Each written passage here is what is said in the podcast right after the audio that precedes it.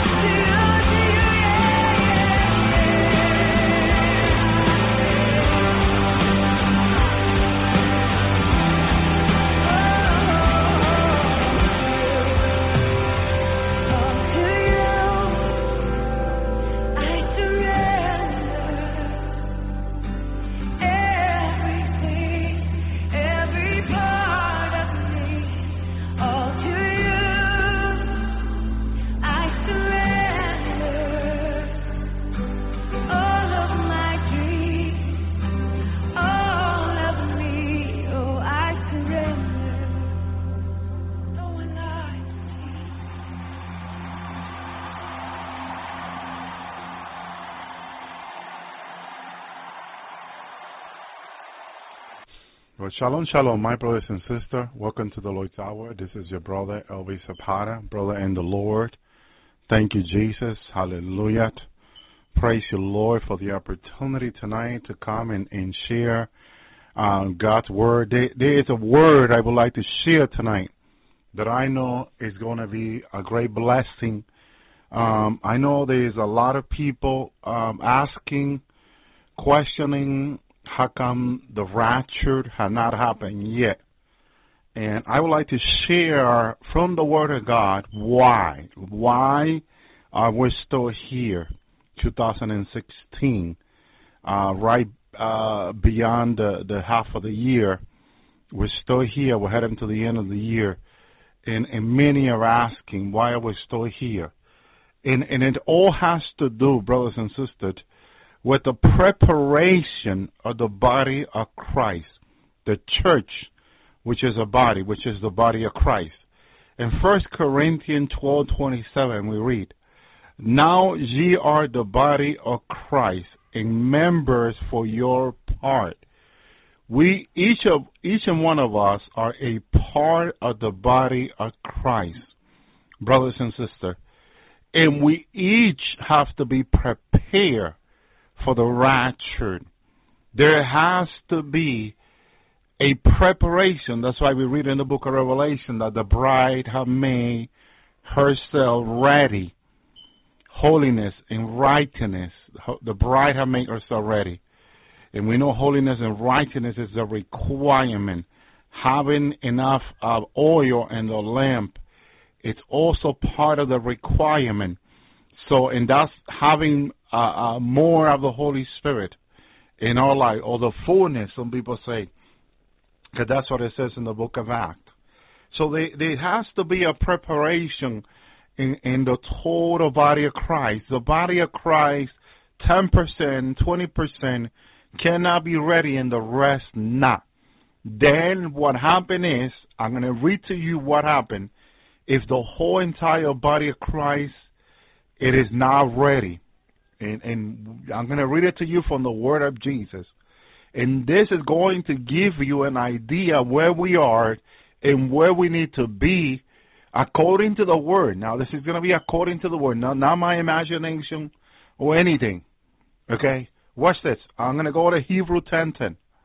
But by the which we, will, we are sanctified, even by the offering of the body of Christ, once made, sacrifice of Jesus. Through that sacrifice on the cross, brothers and sisters, we are being made ready when we receive Christ in our life. We all know that. Amen. Now, First Corinthians twelve twelve. For as the body is one, it has many members, and other members of the body, which is one. Though they be many, says the Apostle Paul, teach the Apostle Paul to the Corinthians, which there are many, yet are but one body, even so Christ. So you see that we are, I want to confirm to you that, yes, we are one body by the Word. Amen. But now I want you to see, praise the Lord, what is the problem with the entire body? Or, or what is, what, where is the preparation? Where is the preparation needs to be made in the body? Why the entire body needs to be ready? Because Jesus gave us parable in regard to this that will help us understand that the entire body he cared for, God cared for. And so the entire body needs to be ready. Brothers and sisters, look. Luke fifteen four. What man of you having one hundred sheep, if he lose one of them, does not leave the ninety-nine in the wilderness and goes after that which is lost until he finds it? Now, look at this as the entire body of Christ. One member in the entire body, in the one hundred percent of the body, is not ready to be raptured. Is not ready to go home. Look what the Lord does. This is talking about Jesus. Jesus is giving us this parable, this example of himself. Hallelujah. Of God working to get everyone in the same page, if we want to say it, or at the same spiritual level or readiness to be raptured. Look at this. Hallelujah. Luke fifteen four. What men of you having one hundred sheep? That's the entire body of Christ. The entire body of Christ. Hallelujah. We are the sheep of the Lord. If you lose one, if one is not ready, if one is not ready, of them does not leave the ninety-nine in the wilderness. You see that the entire body needs to be ready. Praise the Lord, because Jesus told the Father in the Word that he cannot lose one. So one hundred percent is what the Father required through Jesus. The entire body. Jesus Christ is the body. Jesus Christ is the entire body. He cannot leave some of himself to be lost.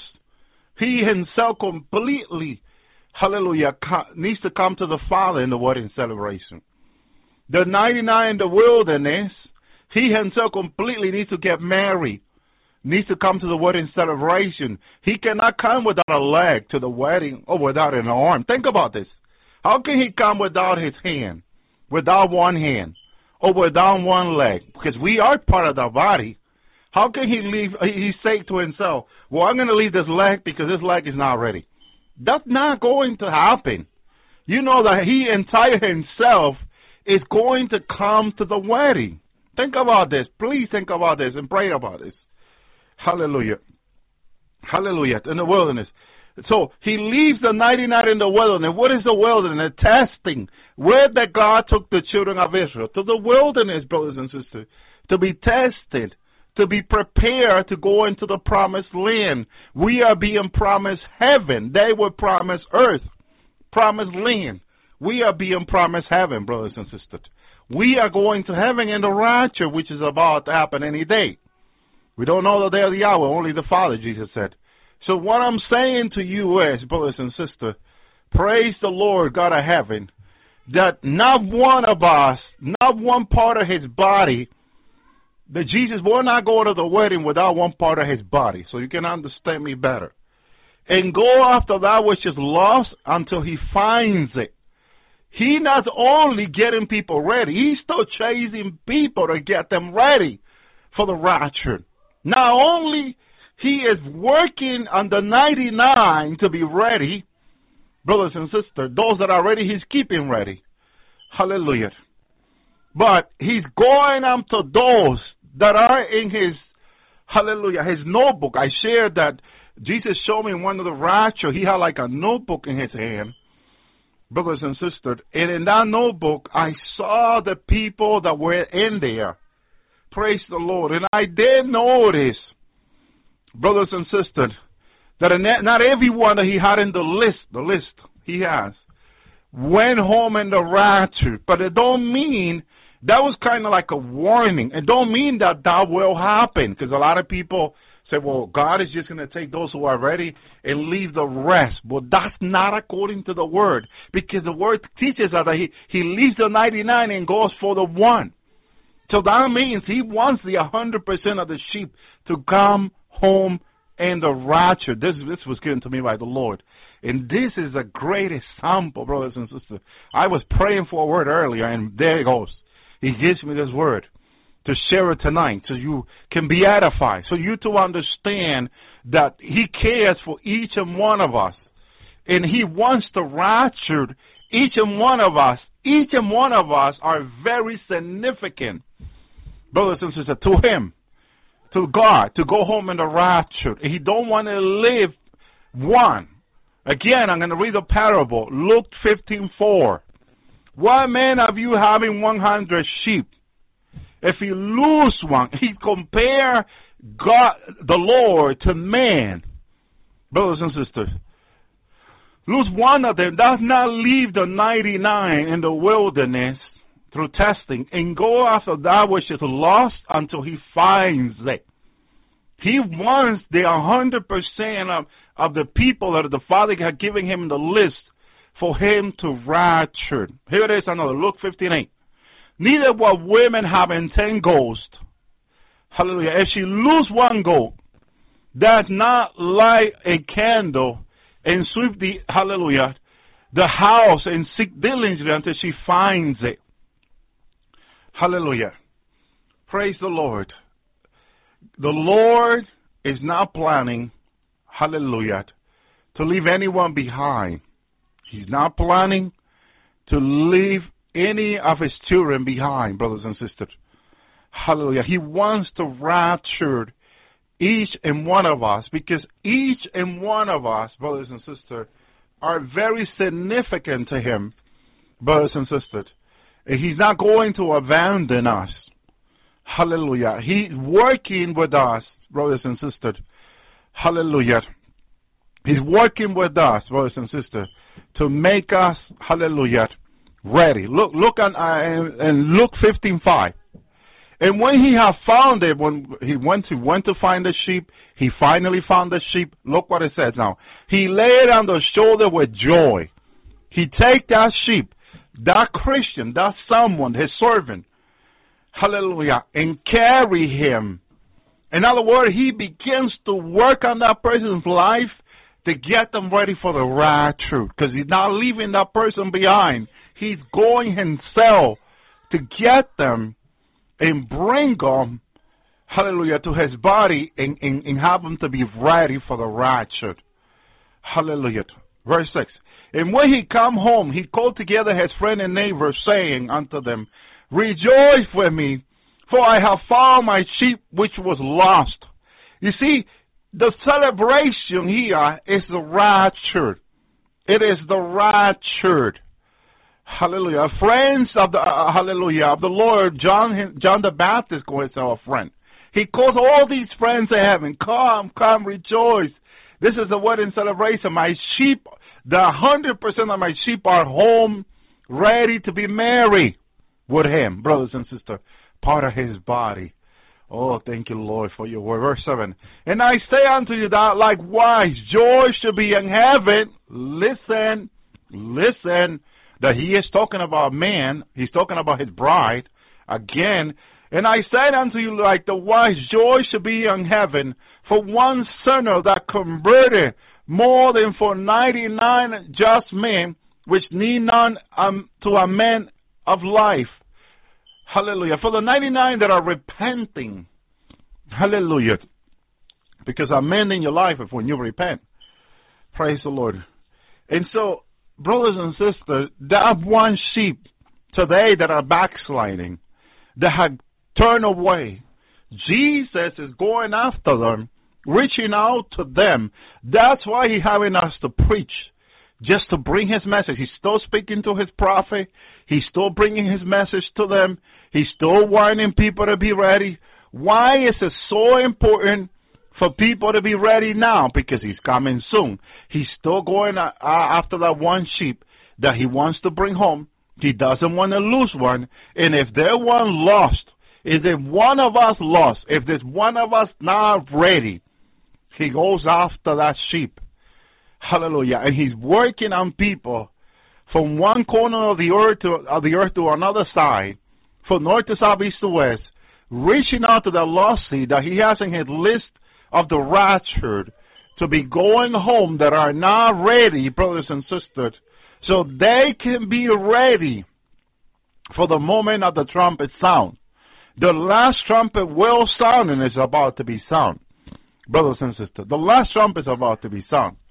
But before it is sound, before the angel sounds the trumpet, brothers and sisters, there are one hundred percent of the sheep, the ninety-nine plus the one, needs to be ready, brothers and sisters, for the Lord to begin his, his celebration. Again, Luke fifteen seven. I said unto you, likewise, joy should be in heaven for one sinner that converted, more than for ninety-nine just men, which need no amendment of life. Hallelujah. So, brothers and sisters, the celebration, the celebration will begin soon for the wedding. Look verse ten. Likewise I said unto you, there is joy in the presence of the angels of God for one sinner that converted. In other words, we have a responsibility to continue to preach this gospel, because there are sinners who are not ready. Like, I'm seeing a lot of people through the Lord's hour in these messages being converted to the Lord. I don't know which of these people are in the list of the Lord. There could be many of them, but they're still being saved. Jesus, how you even showed this to me prior for me to see more people being saved in heaven. That I, that praise the Lord, He was still saving people through my messages that He has given to me, brothers and sisters. So people still are being saved that are in the list of the people going to heaven. That's why the rapture could not happen yet. It could not happen. It will not happen until the hundred percent are ready to be raptured according to the word. The ninety-nine plus one is a hundred. Read it. Luke fifteen clearly is there. ninety-nine plus one is a hundred. Until the hundred of the body that Jesus have in the list of the body of Christ are ready, the rapture cannot occur, and this is according to the word of God. I'm reading to you. Praise the Lord. You prayed about this. You prayed about this, and you see. Again, verse ten, Luke fifteen ten. Likewise I said unto you, there is joy in the presence of the angels of God for one sinner that converteth, brothers and sisters. Hallelujah. Thank you, Jesus. Praise the Lord. And then he goes to verse eleven. He said, moreover, a certain man has two sons. The younger said to his father, Father, give me the portion of the goods that falleth to me. So, so he divided unto him his substance, his land, whatever he had, his inheritance is another word. So the man, uh, so not many days after, uh, when the younger son had gathered all together, he took his journey into a far country, and there he wasted his good with. Where righteous, uh, righteous living, he was wasting the money, in other words. Now when he had spent it all, then he arose a, a, a great uh, uh, there throughout in the land, and he began to be a necessity. He, he, he ended up broke, in other words. And he went and clave unto his citizen in the country. He sent him to his farm to feed the swine, the pig. And he, uh, and he would uh, fain... He would fain have filled his belly with the husk of the swine aid, but no man gave him, uh, dang him. And then he came to himself and said, how many higher servant of my father have bread enough, and I'm dying of hunger, I die for hunger. I will rise and go to my father and said unto him, Father, have I, I have sinned against heaven and before thee. This happens to a lot of people who, when they backslide, they ended up more broke than, than, than a lot more broke than what they have, because God take care of his. God take care of his. Those that serve the Lord would have food to eat. The Lord showed this to me this past week. The Lord showed me a mighty vision of the Lord in, in the days to come, martial law and hunger in the United States. I saw God providing to his, and he made, he made sure to let me know that he will, in the days to come, provide to his people enough. They will have enough, brothers and sisters. Praise you, Lord. They will have enough, and much more he gave me, which I'm going to share on the end of this message. Praise you, Lord. And we shall have to do with the community. The Lord is having me work on, hallelujah, for five thousand plus people. Amen. Verse nineteen. And I am no more worthy to be called thy son. Make me as one of thy hired servants. So he arose and came to his father, and when he has yet a great weight off, and I'm sorry for my reading, I'm sorry. His father saw him and, his, and, his, and had compassion and ran and fell on his neck and kissed him. This is God. When we repent and we turn back to him, Father God rejoices and welcome, back, welcome us back home. But this is a sheep that was lost.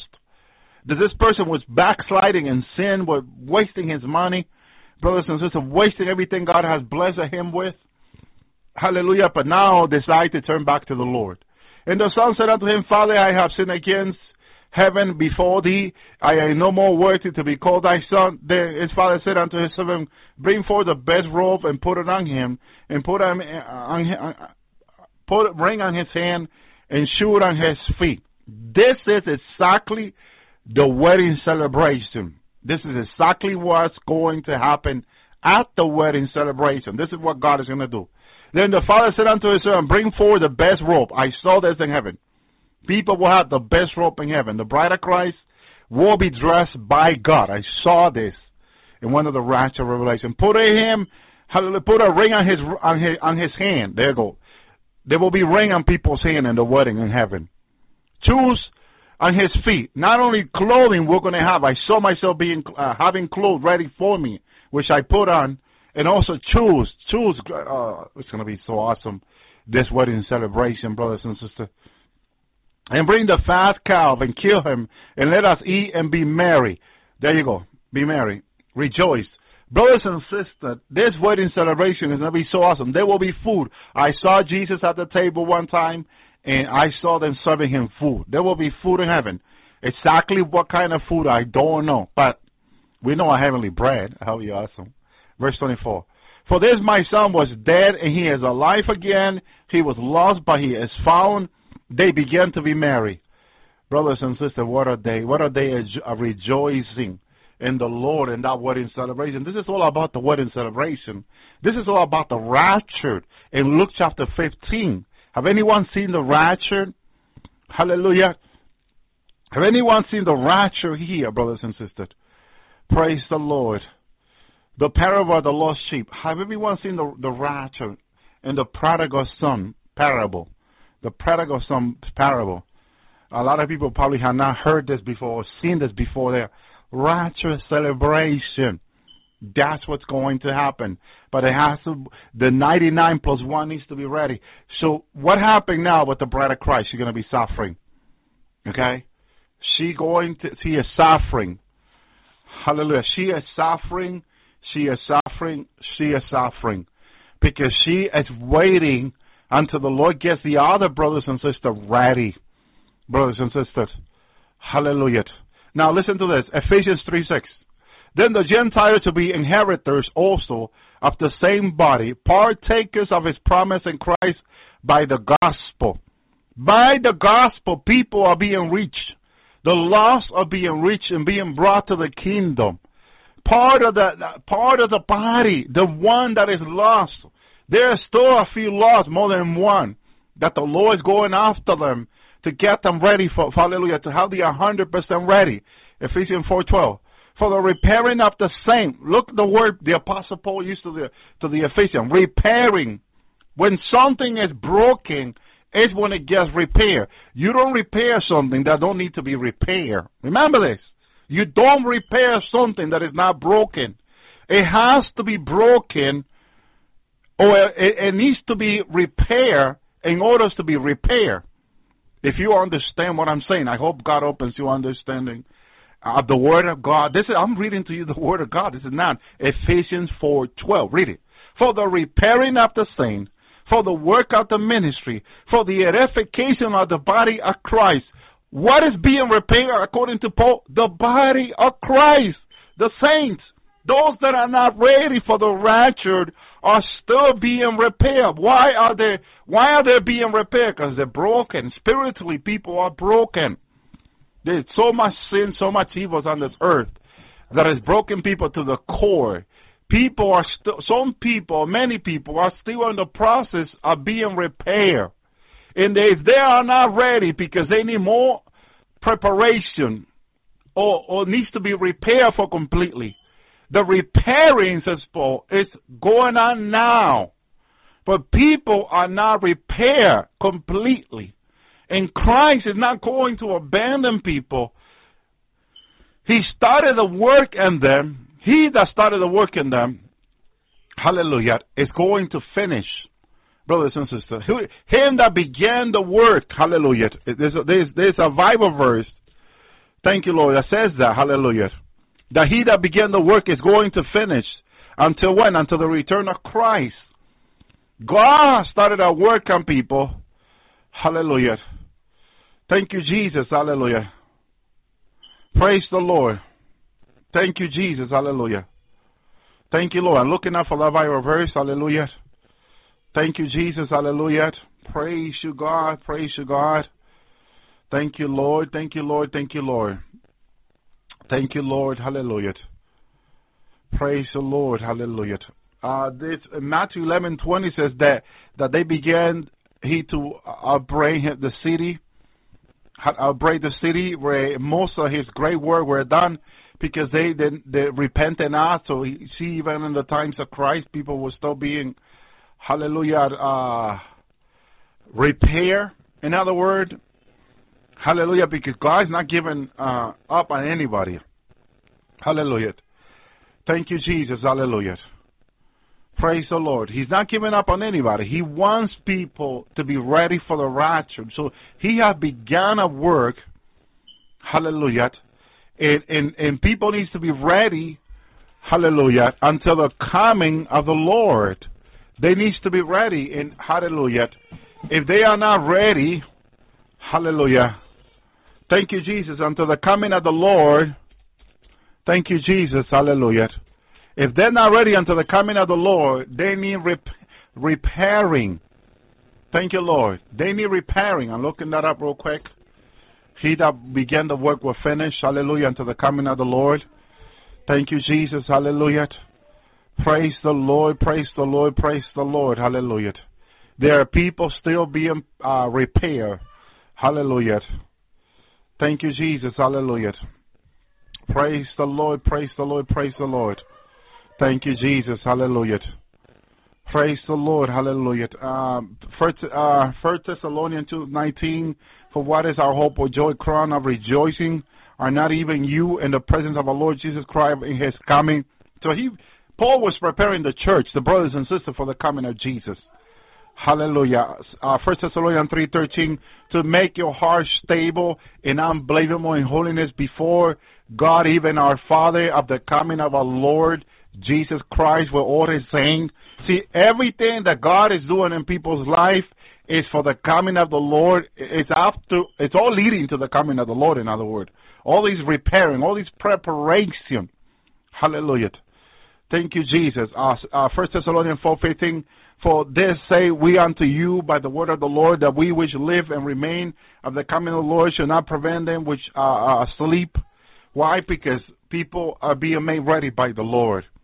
In other words, First Thessalonians five twenty-three, now the very God of peace sanctify you through all. I pray the God, the God, that your whole body, soul, body, and spirit may be kept blameless unto the coming of the Lord Jesus Christ. I believe those are part of the ninety-nine. The one, the one, hallelujah, according to, to what Jesus said, hallelujah. Thank you, Jesus. Are being, there are ninety-nine being kept, and there's one, hallelujah, being prepared. Hallelujah. And that was the example of the one hundred percent of the sheep. Hallelujah. Thank you, Jesus. Hallelujah. Praise the Lord. Hallelujah.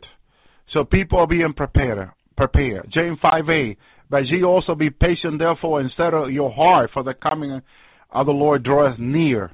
Thank you, Lord. Draweth nine. Hallelujah. Thank you, Jesus. Hallelujah. Praise the Lord. Second Peter one sixteen, for uh, we follow not deceivable fable, when we open unto you the power of the coming of the Lord Jesus Christ. But when our eyes we saw his majesty, they saw him. They walked with him. Praise the Lord. So there is a preparation on the bride of Christ going on, brothers and sisters, right now. Thank you, Lord. That she needs to be uh, ready. The bride needs to be ready. Uh, uh, Ephesians five twenty-three, for the for the husband is if the wife, hey, even as Christ is the head of the church, the same as the Savior of his body. And marriage doesn't start imperfect. Anyone who's been married for many years knows that a marriage takes years for people to truly to become one. The Bible says they are one. But that's all in the preparation and repairing of God in our in our life. The wife and the husband, God is working, brothers and sisters. Hallelujah. Colossians one twenty-four, and that's comparing uh, the the the the wedding of Christ or the, or the bride of Christ with the bride of man. Praise the Lord. We are one in Christ. That's why the body is being repaired. Colossians one twenty-four. We rejoice in my uh, rejoice I in my suffering for you. Fulfill the rest of the affliction of Christ in my flesh for the body's sake, which is the church. Paul and them were suffering to bring the message, hallelujah, of repentance to, to the nation. Repenting is part of the process of being repaired also. Thank you, Lord. Colossians two one, in whom ye are also circumcised with the circumcision made through the hand by putting off the sinful body of the flesh through the circumcision of Christ. There is a circumcision of man, and there is a circumcision of Christ. When God to Abraham, to uh, hallelujah, God told Abraham to circumcise the male, brothers and sisters, it was a representation of Christ being separated, separated and being holy. It was a process. It was a. a it was showing, pointing to perfection, to holiness and righteousness. In other words, Colossians two seventeen, which are uh, but shadow of the thing to come, but the body is in Christ. There you go. Paul says it to the to the uh, Colossians that it was a shadow, the image of the things to come. In other words, uh, second, uh, one, First Thessalonians five twenty three. But the very God of peace sanctify you through I. Pray God that your whole body, soul, and spirit may be kept blameless until the coming of the Lord Jesus Christ. Amen. Here's the preparation. First Corinthians uh, ten sixteen. The cup of blessing which we bless, it is not the communion of the blood of Christ. The bread which you break, it is not the communion of the blood of Christ, says Paul. It is a question he asking them. Of course it is. It's a representation of the body of Christ. That's why we take communion. The body of Christ. Excuse me, the body of Christ together, because it, it represents Christ, the brokenness, the body, what he did on the cross. He offered up his body, hallelujah, for his bride. That's why he can, uh, he have a bride which are us, because he offered up his body to die in order to obtain us to be part of his body. That is incredible. Thank you, Lord, for that. There's so much mystery in the Word of God that God is revealing. Romans eight ten. And if Christ be in you, the body is dead because of sin, but the spirit is alive because of righteousness' sake. Righteousness' sake is what God is working in us in order for us to be ready for the rapture, in other words, for righteousness' sake. Hallelujah. In order for us to enter heaven under the blood of Christ. Romans seven four. So ye, my brethren, are dead also to the law by the body of Christ, that ye should be unto another, even unto him that is raised up from the dead, that we should bring forth fruit unto God. There you go. What fruit is that? The fruit of love.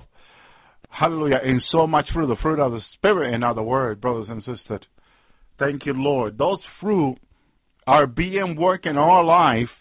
You know that uh, if you have the love of God, if you walk in love, you will not doubt. Unbelief will not be in your life. Because love, hallelujah, believes all, the Bible says. Believes all. Imagine that. Have, love has all faith. There's no doubt in unbelieving love. And, and you may say, brother, how come we doubt? Because we're not made perfect in love yet. See, God is still working in us, getting us ready for the rapture. Hallelujah. He's still working his love into our heart, into our life yet. Brothers and sisters, thank you, Lord. He's still working his love. That's why... hallelujah, we have doubt in all these things because we're not perfect in love. Hallelujah. There's no fear in the body of Christ. And love casts out fear. There's no fear in love, in other words. There's no doubt. There's no unbelief. Hallelujah. Love believes all. Love believes all. Oh, I thank you, Lord. Luke uh, twenty-four twenty-six. Oh, not Christ that has suffered these things to enter into the glory. There you go. Why are we suffering for the for, for the body of Christ? Christ suffered for all. Now we all, as part of the body of Christ, are suffering for one to another. Why is some of us still waiting for the rapture to happen? Because some of us are being whole, and we're still suffering for others that are still not ready. We're still waiting for the Lord to get other people ready to be raptured, in order for the rapture to happen. Because that's the way he said it. He leaves the ninety-nine in the wilderness under testing, under suffering, under trial, and goes for that other one who's backsliding, who's not ready, brothers and sisters, who went to the world to sin in the world, whatever. Whatever the person went to do, he went for that person. The, the pastor, the shepherd, which is Jesus Christ, went to get him, to bring him back. Her, he, whoever it is, he's after them, to bring them back, and then the entire body is ready, boom, the trumpet sound. We know the trumpet's going to sound soon, but remember, in order for the trumpet to sound, we need to be ready. Luke twenty-four forty-six. And remember what the Lord says to the prophet before I read this. The Lord's been saying to the prophet that many are not ready. That's why the rapture will not happen. To Doctor Word and many. He says the same thing. My people are not ready. My bride is not ready. There you go. There's still some people that needs to be repaired, to be ready. Luke twenty-four forty-six. and say unto, uh, uh, say unto them, thus it is written, that is, bestow Christ to suffer and to rise again from the dead on the third day. Christ suffered. You and I are going to suffer too, brothers and sisters. This is the answer for the question of many people, how come the rapture has not happened yet? Because the Lord is getting a few who needs to be ready. Be, they are being repaired. They are being made ready for the rapture. So the rest, we have to wait. We have to wait. And there's still things in us, in us that love and still not been made perfect in us. Some say, Brother Obi, I think that's only going to happen in heaven. Love made perfect. Christ was perfect on the earth, and we ought to be uh, to our master, the Word of God says. So uh, are you saying it is impossible for God to, for God to do it on us down here? I don't think so. The Bible Word says that with God all things are possible. You got to stand on the Word again, not on your own opinion. Acts three eighteen. But those things which God before has shown by the mouth of all his prophets, that Christ should suffer, he had those fulfilled. There you go. The Word of God needs to be fulfilled. The ninety-nine plus the one, which is one hundred, needs to be ready. Not just the ninety-nine. What some people want us to do is, well, the sixty percent of the church ready, let sound the trumpet. Or there's forty percent, sound the trumpet, Lord. Which is not going to do that, because it's not going to go against his Word. Even if the ninety-nine are ready and there's still one missing, Jesus said, what, what does he does? He go, he leaves these here praying, fasting, seeking the Lord in righteousness, and goes for that other one. We're still waiting for the rapture. Even when the ninety-nine are ready, are not ready, or are ready, I'm sorry, he's still going for that other sheep, that other believer. Why? Because it's in his Word. You've got to stand on the Word, brothers and sisters, not on our opinion. Acts thirteen seventeen three. Opening that all, uh, alleging that Christ must have suffered and raised again from the dead. This is Jesus Christ, whom, say he, I preach to you. That's in the book of Acts. Praise the Lord. Acts twenty-six twenty-three. To wit, that Christ should suffer, that he should be the first that should be raised from the dead, that it should show light unto the, his people and to the Gentile. You see that it began with the Jew, those that believe, Peter, Matthew, and them, they were Jew. Then the gospel continued in the book of Acts to all the rest of the nation. We know that we're Gentiles that got saved through Christ, and then many other through the disciple. But you see, they all had to wait on God, and God kept saving. A lot of them thought they would see the, the rapture. Why did the disciple did not see the rapture? Because the ninety-nine were not there yet. That's why the parable of the ninety-nine sheep plus one, the one hundred percent sheep, is there, and it's been there since Christ taught this parable, and it's going to continue in Luke fifteen. Romans eight seventeen. If we be, be, be, hallelujah, being children, we are also heir. We are not only children, the Word of God says in Romans eight seventeen. Look what the Apostle Paul teaches the Roman. If we be in children, we are also heir. We are heir. Hallelujah. Even the heir of God. Whatever God has in heaven is, is, is us too. He's the owner of gold and silver. He is the owner of heaven. That's why we see angels serving man. Because everything God has, we are heir. Hallelujah. Everything your Father has on earth. Let's put it, let's make it earthly so we can understand better. Hallelujah. You you are heir of what your parents own. If your parents die, hallelujah, you inherit all that. Why? Because you are heir. Praise the Lord. So are we with God. Everything God has is mine, is yours. In other words, in heaven. That's why when we pray, we need to believe what it says that we are heir. We claim what is ours. Brothers and sisters, heir in this with Christ, through Christ, in other words. So be that the, we suffer with him, so that we may also be glorified with him. Why is the bride of Christ going to be glorified? Because we are heir. Jesus was glorified. So we also will be glorified. We have the same right through Christ. He was glorified. Now we are also glorified because we got the same right. Hallelujah. We inherit the same promise, in other words. So you may understand me better. We inherit the same promise, brothers and sisters. Thank you, Lord, through Christ. Some people say, I, I don't want all that. I just want, I just want to be saved and go to heaven. Well, just stay here. Bible says you are, and what God says you are, it's what you are, is what we are. First Corinthians nine twelve. If other with you be partaker of his power, are not we rather, nevertheless, we have not used this, this power, but suffer all things that we should not hinder the gospel of Christ. Praise the Lord. Second Corinthians one five.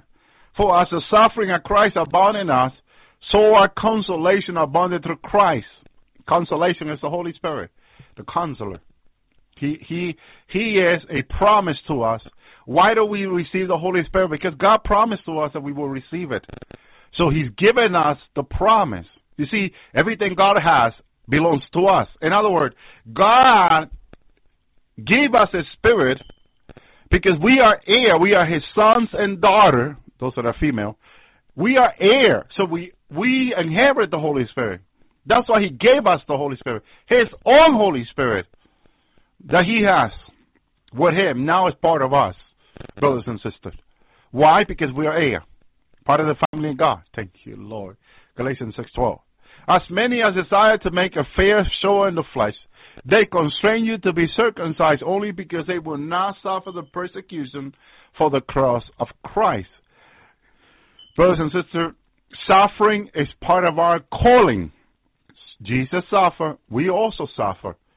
Thank you, Lord. Don't try to walk away from suffering. Just ask the Holy Spirit. I've got to help you through the Holy Spirit with your suffering.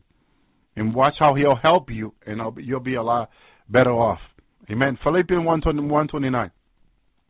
For unto you it is given for Christ that not only ye should believe in him, but also suffer for his sake. Hallelujah.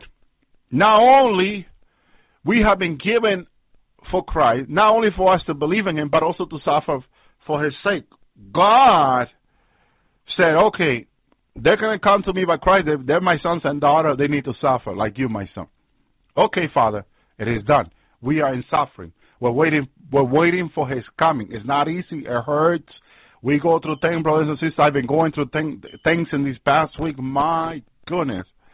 Praise the Lord. But if it was not for the mercy of the Lord and the help of the Holy Spirit, my goodness, it would have been so, so difficult. But I thank God because he had never left us, neither forsake us and all this. He is helping us with everything that we're going through because we are suffering. There's no denying that we're suffering. All of us, all of us together. Colossians one twenty-four. Now rejoice I in my suffering for you and fulfill the rest of the affliction of Christ in my flesh for his, for his body's sake, which is the church. Amen. Praise the Lord. Hallelujah for this word. First Thessalonians two fourteen. For brethren, ye are become followers of the churches of God, which is in Judea, are in Christ Jesus, because ye have also suffered the, the same things in your own countrymen, even as they have of the Jew. See, the Jew, the Apostle Peter, and they had, they went through tremendous, tremendous suffering. I believe the church in the United States had not suffered like the church in the Middle East who were being killed for the testimony of Christ, brothers and sisters, for their belief. That is incredible. They are being killed. Other people, the disciples were killed. And so the suffering of other people that, that are going on, it is not even to be compared. Hallelujah. Brothers and sisters, to our suffering is much greater, but we thank God for his mercy. Hallelujah. First, we're First Timothy one sixteen. Now, notwithstanding that for this cause I received to mercy, that Jesus Christ should first show on me all long suffering unto the uh, example of them, which are in time to become belief in him unto eternal life. Lord, help me to read better. My goodness. Praise the Lord. Hallelujah. Second Timothy two three. Thou therefore suffer affliction as good soldier of Jesus Christ. We complain, but we are soldier.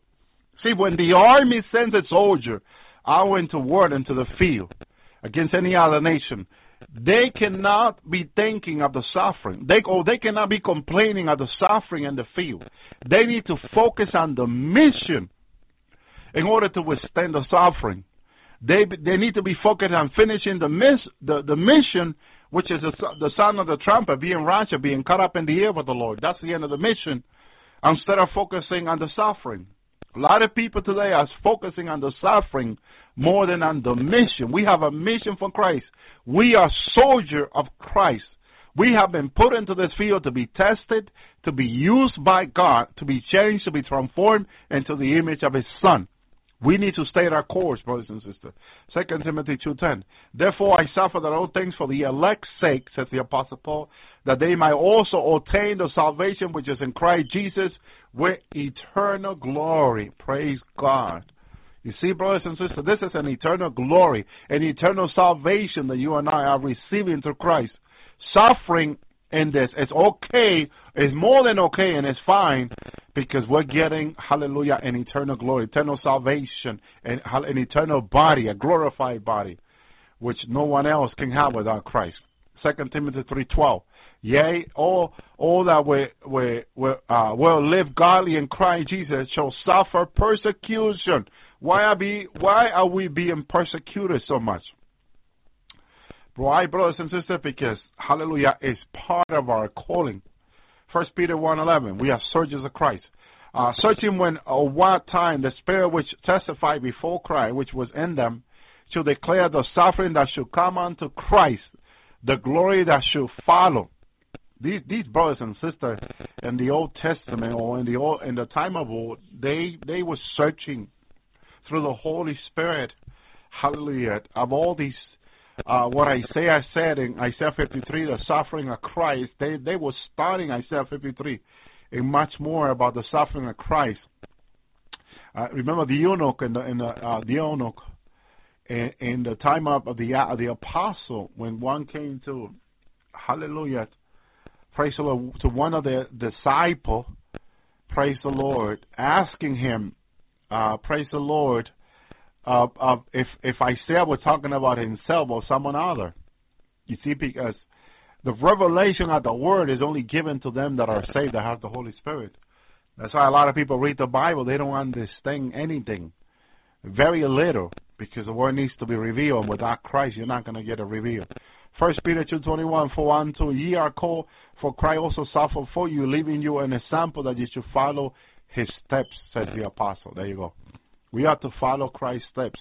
A lot of people don't like to follow the step, but we need to follow His step. He suffered, we will also suffer for the kingdom. I thank you, Lord. God is speaking to someone.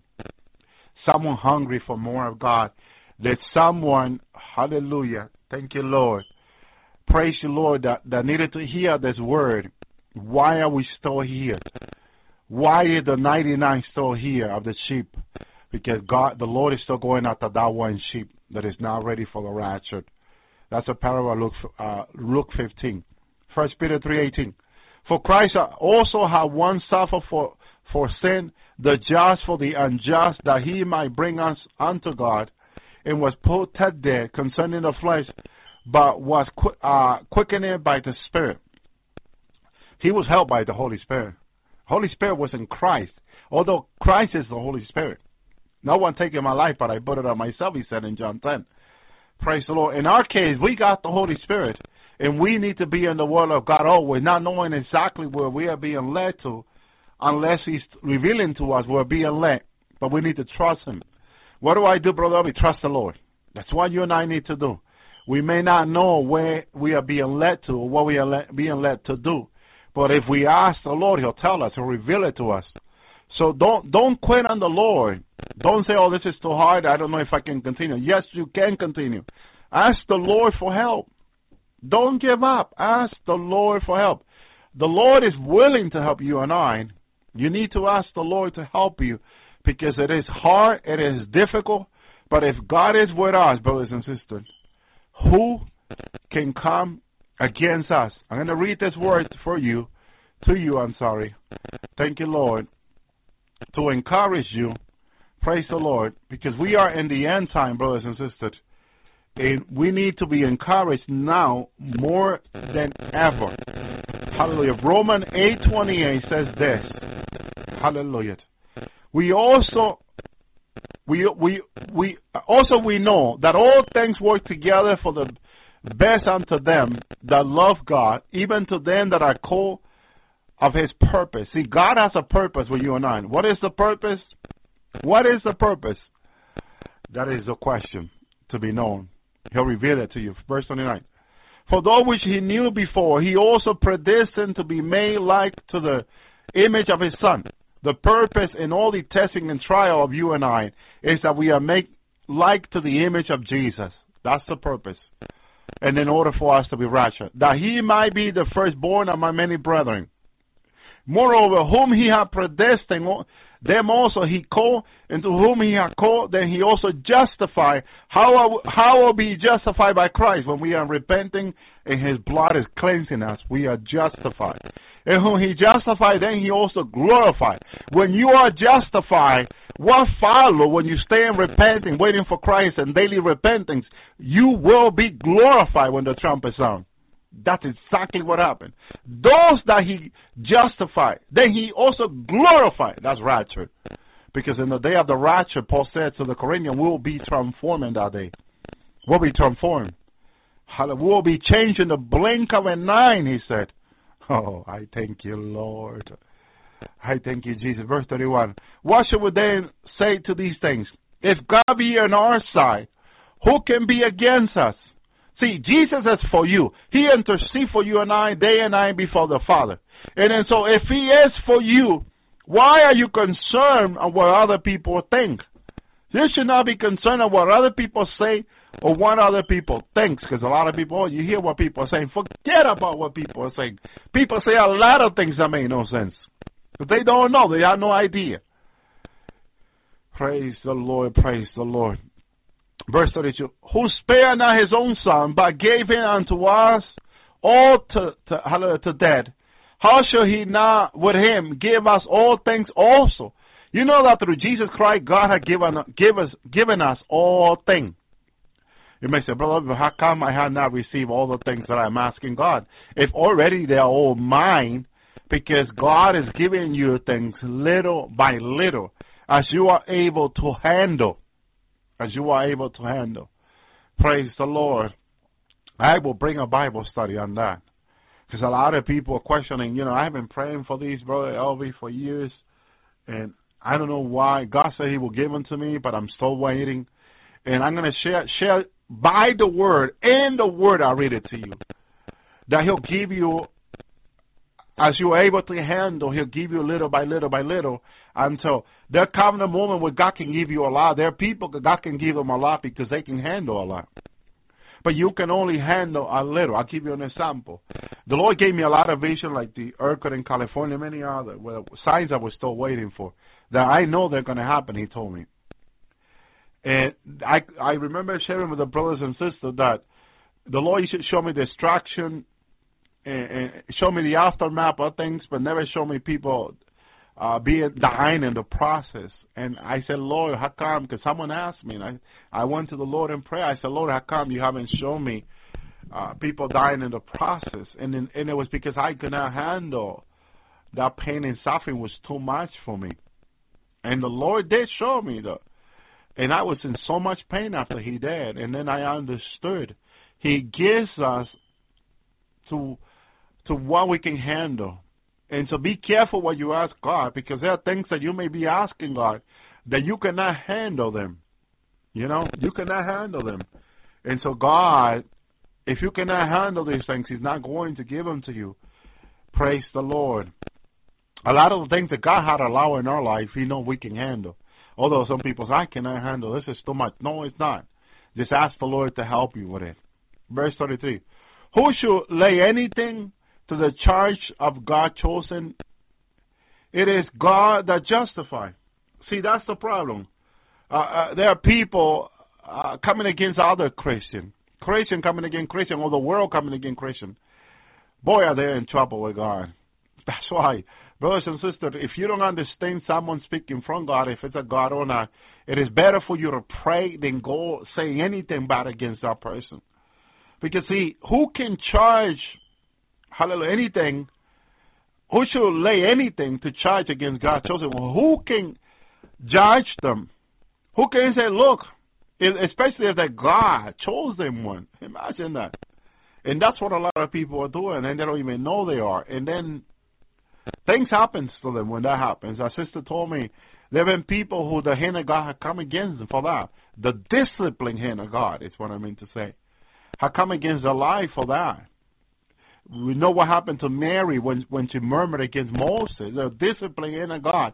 God did not kill, but she was leprous. Leprosy came on her, and she was she turned white with leprosy. Brothers and sisters, that was the disciplined hand of God. And there are a lot of Christians being disciplined because they're coming against their brothers and sisters. I tell you this, it happens to me in the past. I don't want that to happen to me no more. That's why I don't, I don't, I don't go out saying anything against anybody. It, it, I, and there are people pushing me to say things against people, and I don't want to. And I tell them I don't want to, because I don't want the disciplined hand of God to fall on me, brothers and sisters, because it's, it's hard to fall into the hand of a living God. I tell you this. Please take this to, to heart. Take it to heart. Because a lot of Christians, mature Christians, know what I'm talking about. It happens to them in the past.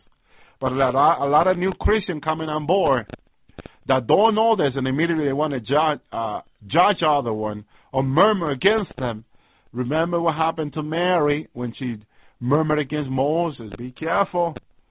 Verse thirty-four, who shall condemn if Christ which is dead, yea, or rather which is risen again, who is also the right hand of God, that, more, that make a request for us? He intercedes for us. Make a request. Praise the Lord. Make a request, and when you request something, hallelujah, He makes a request for you. You see that? Even when you make a request, a petition is what we go before God. He takes a petition before God and says, Father, this is what my son, this is what my son, my daughter is asking for. Praise the Lord. He he has to make a request because God is God. He's a son of God. He is a Savior. Praise the Lord. He's also God, though. Don't take that for granted. Verse thirty-five. Who shall separate us from the love of Christ? Shall tribulation, anguish, or persecution, famine, or nakedness, or peril, or sword? Yeah.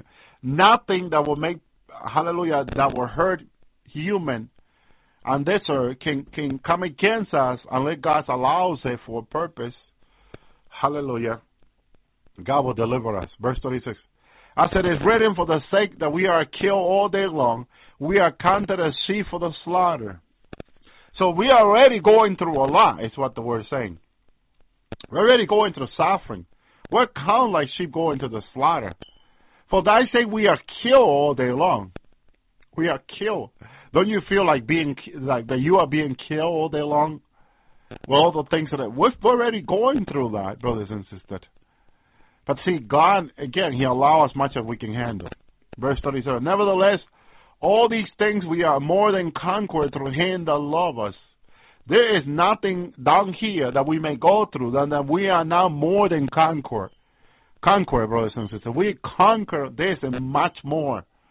So don't feel or don't say that you can, because we are more than conquer over all these things, brothers and sisters, that are going on on this earth. We just need to pray that the rest of the body of Christ be ready for the trumpet sound. The ninety-nine are ready. If it's one that is not ready, He will go after that one. So we need to pray for that one. Imagine if we pray for those that are backsliding, those that are in the list of the rapture, those that need to be ready to go home in the rapture that are not ready, for Him to help them to be ready. Imagine how much help we will do. Let's come together with the Lord to help Him with those that are not ready for Him to work. Because the Father, as He answers His prayer, He also answers our prayer. And we will, we will come in agreement with the Lord. He'll be very happy about that. Praise the Lord. Verse thirty-seven. Nevertheless, all these things we are more than conquerors through Him that love us. There you go. We are more than conquerors through Him that love us. Verse thirty-eight. For I am persuaded, I am firm, I am sure, says the Apostle Paul, that neither death, nor life, nor angel, nor principality, nor power, nor thing present, nor things to come. A lot of people already ready for the Nephilim. Hear them talking about the Nephilim, things to come. Angel, principality. That's what they are, a fallen angel, full of principality, the things to come. They were in the past, nothing new under the sun. In the times of Noah, the Nephilim, they're all kinds of evil. They're Nephilim on television today. Sons and daughters of the Nephilim on television. The Lord revealed that to me. I share some of the names, but I, I, I, would, I would not do that again. Thanks for people to pray. But they, they are on television today, politicians running for president, Nephthalim, sons of, and daughter of Nephthalim, God have mercy. Verse thirty-nine, nor hay nor dare nor need, need other creature shall be able to separate us from the love of God which in Christ Jesus our Lord. Remember that in the times of the Nephthalim, they were correcting the earth in the times of, of, uh, of Noah, brothers and sisters. But God kept Noah and his family. Oh, Noah and his family kept themselves for God. You see the difference? Noah found grace in the eyes of God. But it was because Noah, Noah, brothers and sisters, he persevered. Hallelujah. See, one thing is for us that everybody's doing this, everybody's sinning, everybody's backsliding. Hallelujah. Okay, people are doing that, but are you going to do the same thing they're doing? Are you going to join them because they're doing it? Because that's what a lot of people does, brothers and sisters. Hallelujah. Praise the Lord. Thank you, Lord. Hallelujah. Isaiah says about Noah, Isaiah fifty-four nine. For let unto me as the water of Noah, and as I have sworn that the water of Noah should not go more over the earth, so I have sworn that should not be angry with thee, nor rebuke thee. And Ezekiel says this about Noah. That these three men, Noah, Daniel, and, and Job, were among them that they should deliver, deliver by their own soul, by their righteousness, says the Lord. See, they were, Noah was so righteous before God. He lived so separated from the rest of the people. Because holiness and righteousness is a total separation from sin, from the sinners that make you sin too. Because Isaiah was separated. Ezekiel was separated. They live among the people, but they came among the people to give the message. But their life, they were not doing what other people are doing. In other words, Jesus said, you are in the world, but you are not of the world. We are in this world. We don't do what the people in the world are doing. Hallelujah. Ezekiel fourteen twenty. Though Noah and Daniel and Job were in the midst, as I, as I live, said the Lord, that they should deliver neither son nor daughter. They should by, deliver their own soul by their righteousness. See the righteousness, right standing with God. How did they become righteous? Through repentance. Through the blood of Jesus, in other words. Matthew twenty-four thirty-seven, but as the day of Noah were, so like shall, shall, shall the coming of the Son of Man be. There you go. Same thing. The Nephthalim were here, this demon and principality, they were correcting everybody else, but they did not, Noah did not allow them to correct him or his family. He kept away from them. Matthew twenty-four thirty-eight, and as the day before the flood, they did ate, drink, marry, and give a merry until the day Noah entered the ark. Noah did what God told him to do. Noah, go into the ark. Amen, God. He went into the ark. Thank you, Lord. Luke three thirty-six, the son of Canaan, the son of Haran, the son of Shem, the son of Noah, the son of Lamech. Noah was the son of Lamech. Praise the Lord. Thank you, Jesus. Luke seventeen twenty says, and as it was in the days of Noah shall be in the day of the Son of Man. What did it say, seventeen? They ate, they drank, they married, they gave in marriage until the day Noah went into the ark, and the flood came and destroyed them all. Brothers and sisters, Hebrew eleven seven, by faith Noah, being warned of God of the things we were as yet not seeing. See, you see that we walk by faith, we live by faith. Noah was warned of God of the things we were not seeing. God told Noah, I'm going to destroy the earth. God is saying to his prophet, I'm going to destroy the earth again. What do we do? We prepare. We put emergency food supply away. We prepare for what's coming. Martial law is coming. Destruction is coming to the United States and the world. What do we do? Do we cry about it? No. We prepare. We continue to preach the word of God, but we ourselves, we prepare for what is coming. I think about all this, these things every day, that I need to be ready for when the judgment comes. This community that God wants me to, Jesus came to me two days ago, that he, Jesus wants me to do. I was worried because the money is not there. The finance that the Lord told me will be there, it is not there yet. Of course, he's faithful. He's going to bring it. Jesus came to me two days ago in the morning, him in person, and told me not to worry, that he will supply more than what I need, brothers and sisters. If you have a few million of dollars laying around, put it to good use and donate it for this, because it's going to take millions of dollars to put this community together. I still need the money for the land. I need more than one hundred acres for this community. We already spoke with an engineer. We got, we got the plan, plan written in paper, but the plan by the engineer and the architect is not there yet. We're still working on this, but the money that we need is not there yet neither. Praise the Lord. If God speak to you about this, if someone that contacted me, that God spoke to him about helping two families, helping with this cost, because it will be more than five thousand people that will come. This morning he showed me a room full of youth that I say, who is willing to work for God? And they all raise their hand and they all say, I. In this community, there will be a lot of work. Brothers and sisters, there are people who God has given millions of dollars sitting in the bank that the Antichrist is going to take away. They can put it to good use.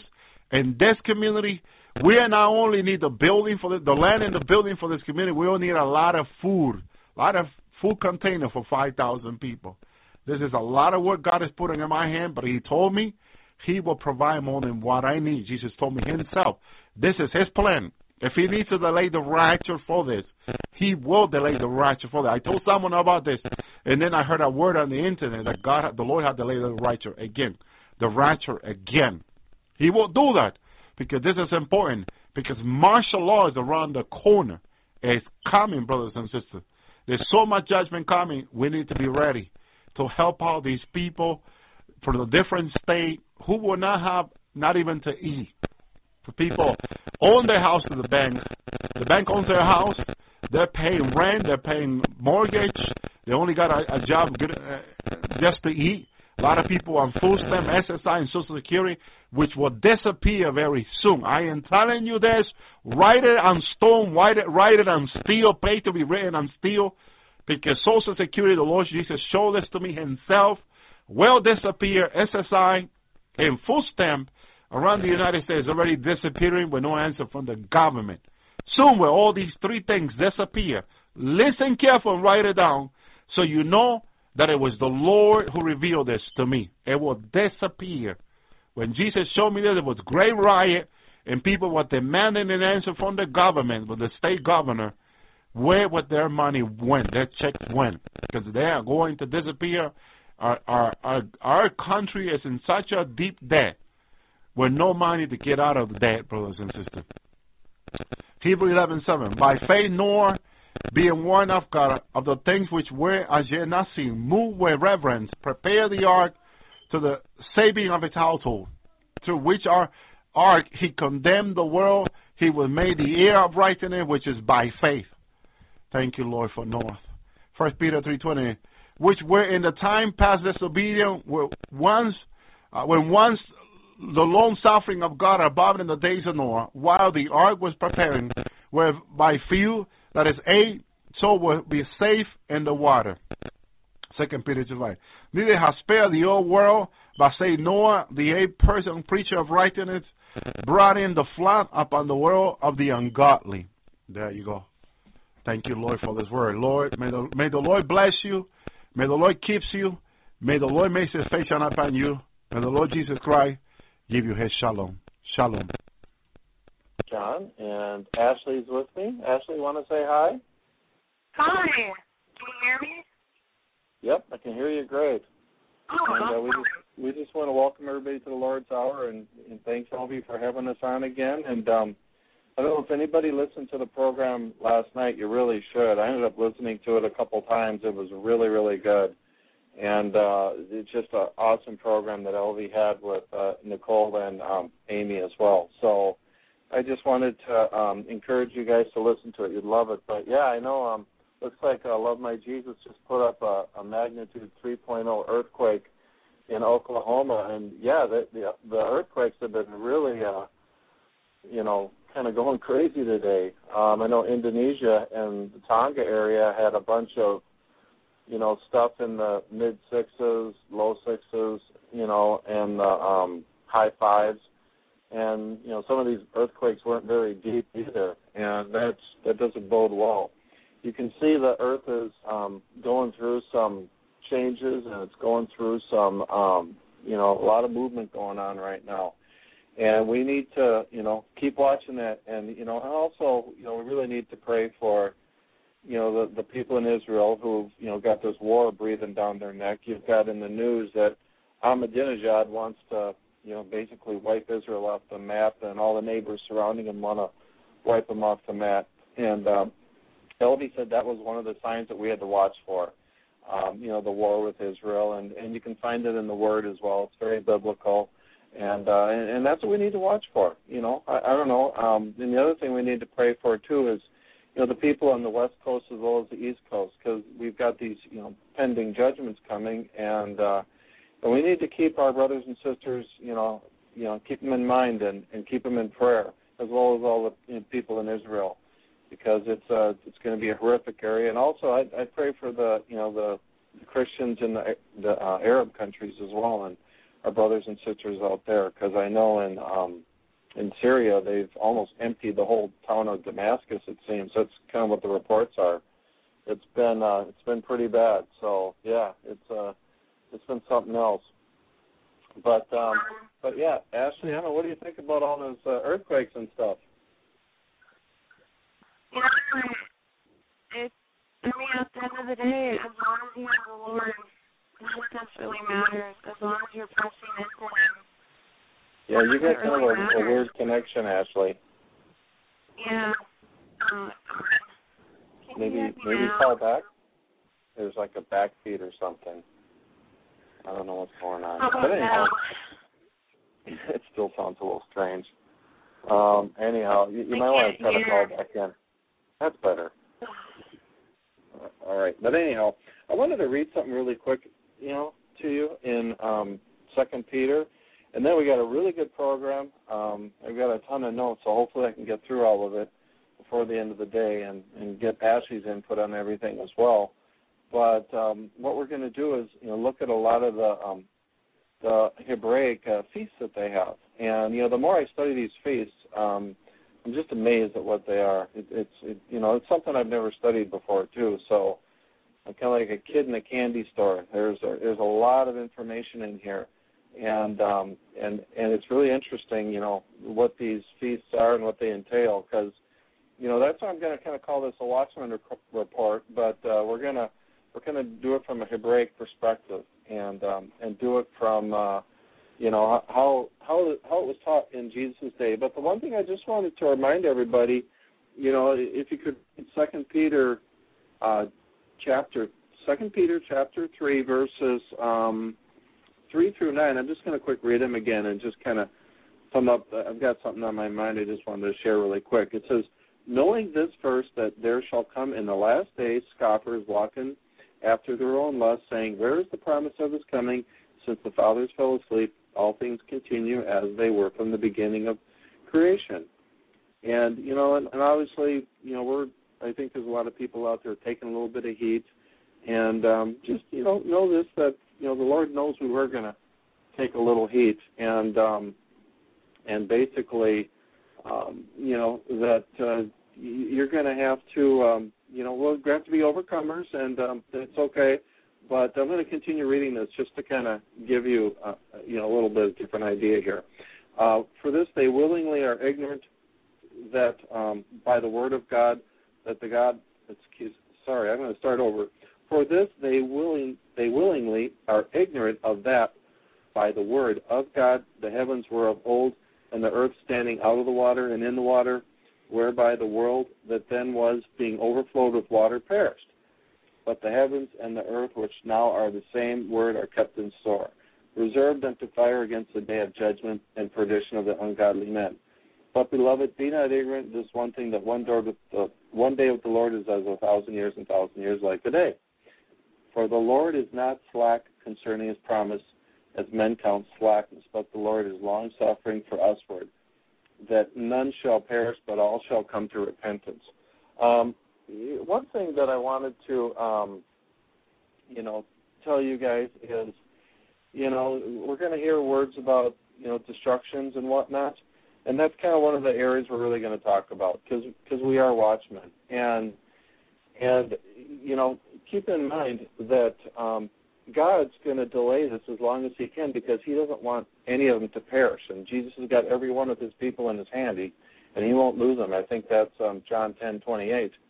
And, you know, so we, we've got to be patient, and we have to be, you know, patient for this. But what I kind of see coming is, you know, since the the major earth changes aren't happening and the war hasn't broke out yet, you know, the one thing that kind of struck my mind that Elvie said is he said everything's going to happen in a very short period of time.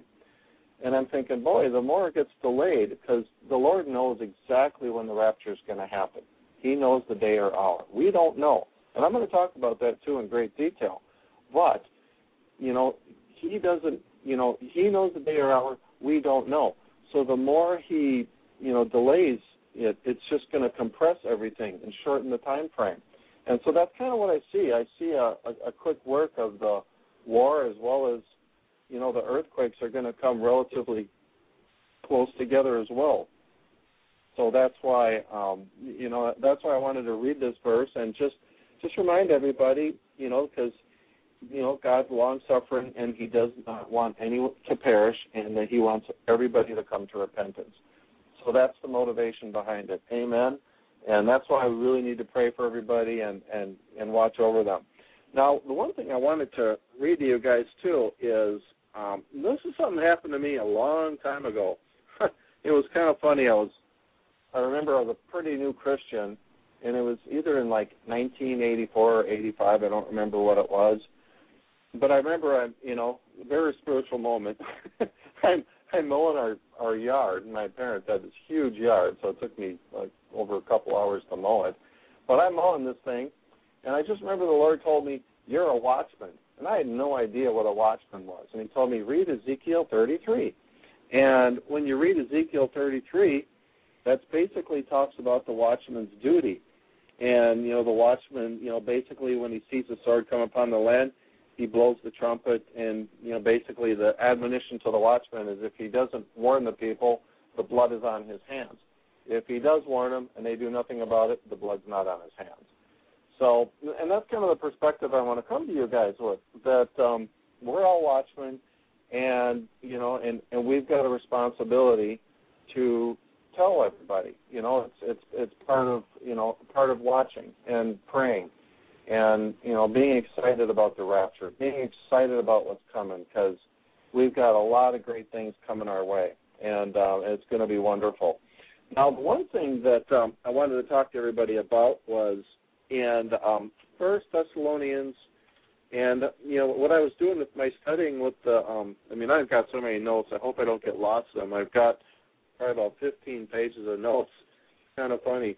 But I'm going to read this um, familiar scripture to everybody. We've read it a whole bunch of times.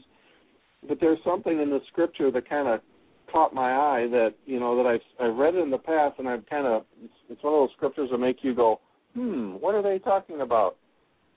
And and basically, uh, why don't we go to First Thessalonians chapter four, verses fifteen initially. It says, "For this we say unto you by the word of the Lord, that we which are alive and remain unto the coming of the Lord shall not prevent them which are asleep.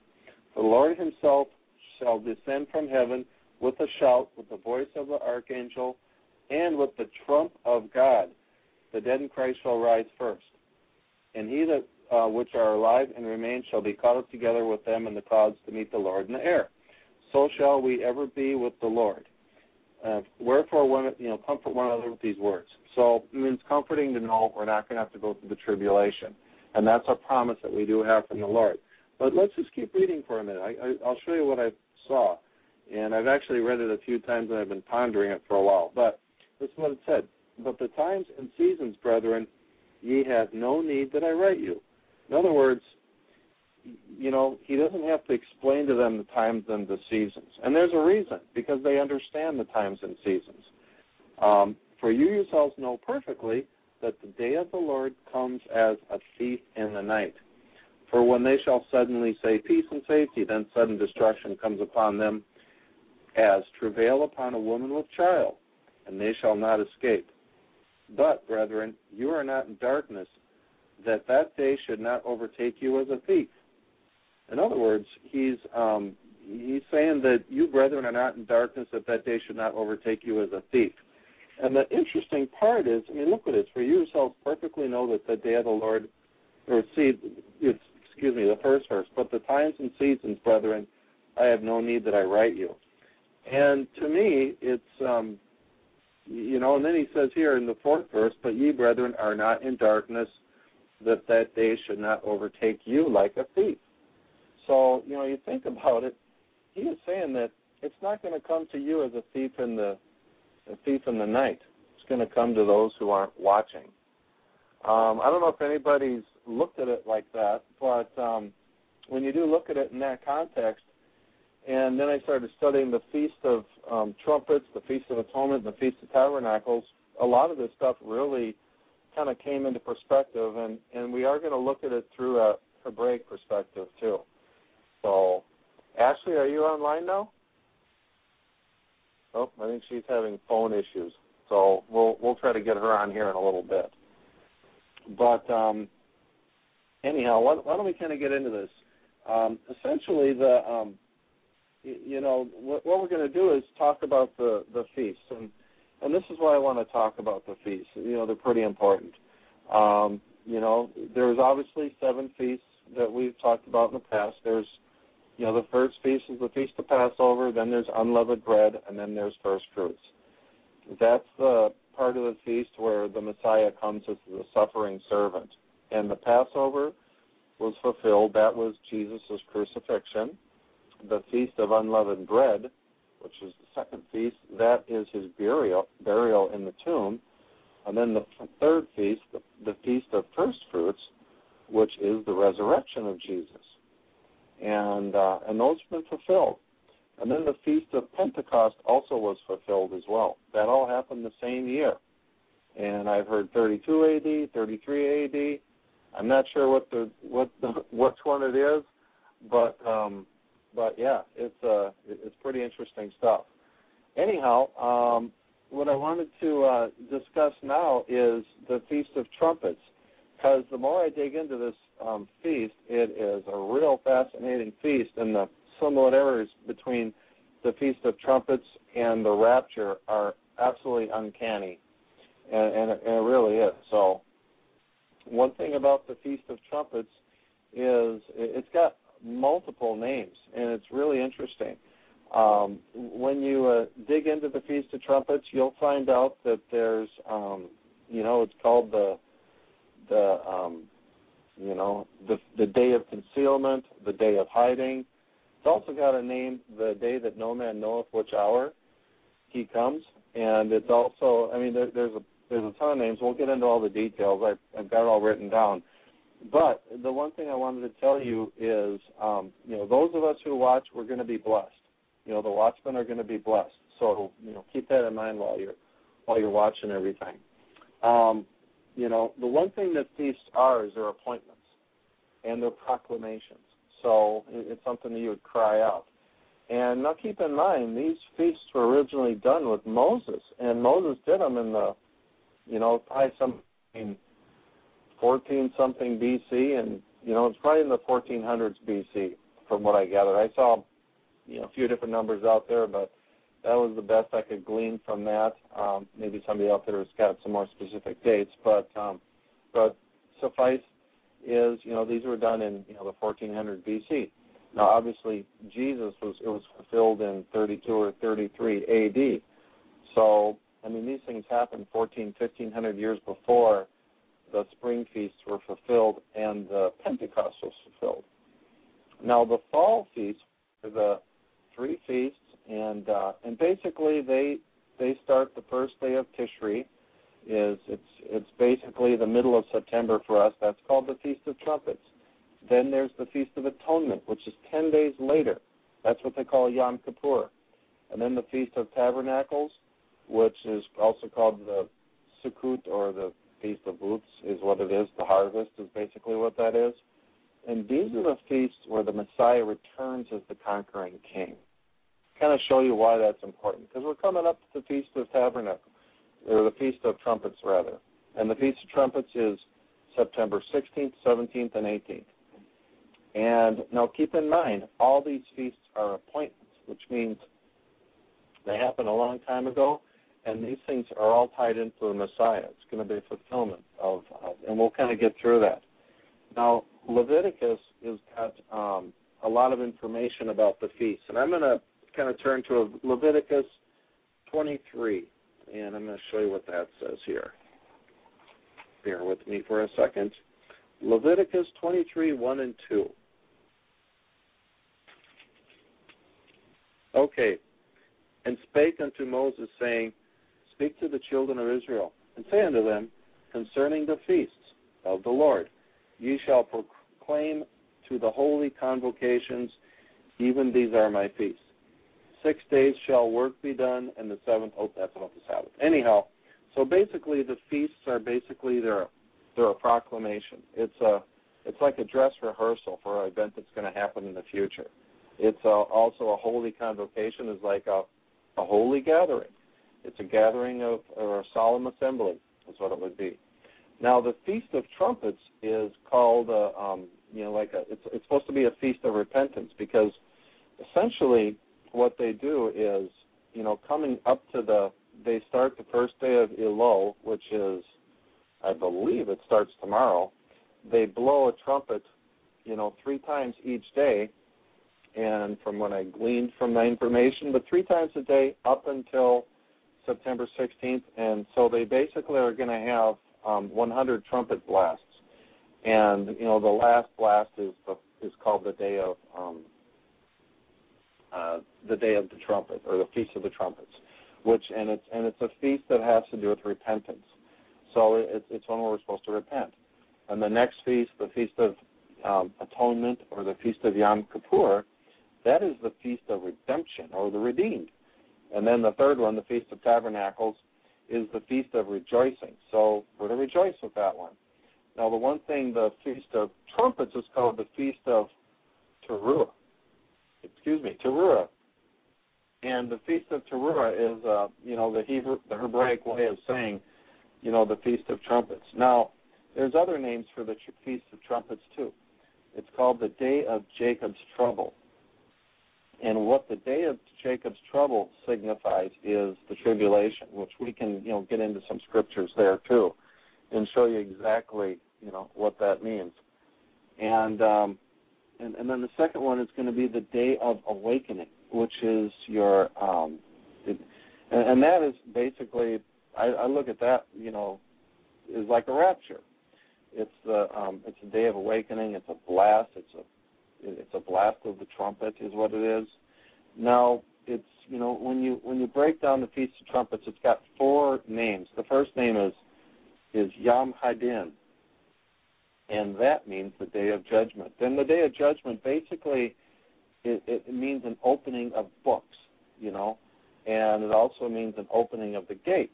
So isn't that kind of interesting? How if we get raptured up, we, we're we're taken to the Messiah to his home, and uh, and he said his house has got many mansions.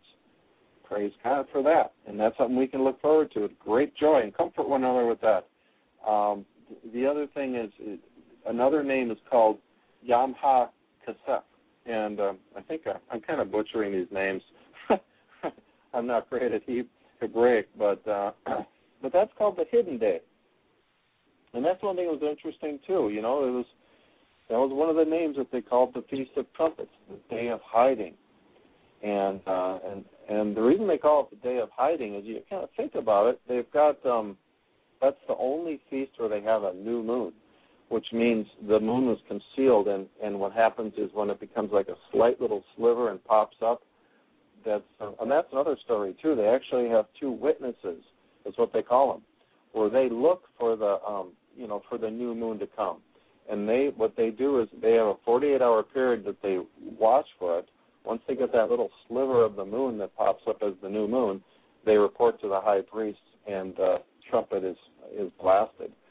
And, and the reason they have that forty-eight hour period is that there's cloud cover and they can't see it. Then what they'll do is, um, you know, they'll just, you know, automatically do it after forty-eight hours. So either way, it's going to happen. But that's really interesting. Now think about what happens to us in the in the rapture. We get concealed as a people. were taken up, were gathered unto the Lord, and we are taken up. It's uh, you know, it, it's really uh, really quite interesting how that works out. Anyhow, um, I also want to tell you the the third name is called Ha-Kiddushin, or Kiddushin, I guess is how you say it, Ha-Kiddushin. And what that means is it's called the Wedding of the Messiah. So get a load of this. The Feast of Trumpets is called the Wedding of the Messiah. I didn't know that one. And then the fourth name of the Feast of Trumpets is uh, Ha-Melech. And what that means is it's the coronation of the Messiah. And it's it's one of these things that, um, you know, remember, all these feasts are are for divine appointments. Um, every one of these feasts are, um, you, you know, it's a it's it's an appointment that's that's going to be set in the future. So it's a proclamation of some of a future event is what it is. And it's kind of interesting too that the you know the way they use these seasons, or they call them a moed, and that means divine appointments. And the festivals, basically, or all the feasts that they do have, they they give us a, um, they let us know what's going on. Now, if the um, the Jews back in Jesus' time would have been able to see what was actually happening, they would have seen that that they were having these, you know, the spring feasts fulfilled right before their eyes. And right now their eyes are, you know, they got blinders on, but those are going to be removed pretty soon. So that, that day is going to come upon us. Amen. And um, amen. Amen. Oh, you're back, Ashley. Good. Yeah, yeah. Finally, praise God. Good. You sound really good too.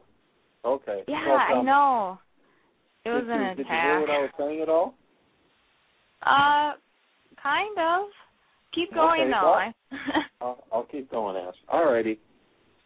Anyhow, um, like I said, these festivals are are basically uh, um, uh, like a calendar for us to watch for the events that are to happen. And, you know, and, and one thing that's kind of interesting, too, is when you read you know, Daniel seven twenty-five, where the Antichrist, you know, is, you know, changes the times and seasons. Well, that's kind of interesting because, you know, as Satan and Lucifer, they don't want us to know what these these um, signs in the in the um, in the feast really mean, as well as the Antichrist, or an Antichrist spirit for that matter, someone who's against Christ.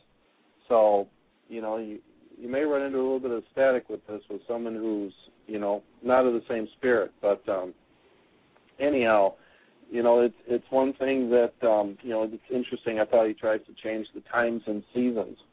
And uh, the seasons are, you know, obviously we're on a whole other, you know, calendar than the than the um, Jews are.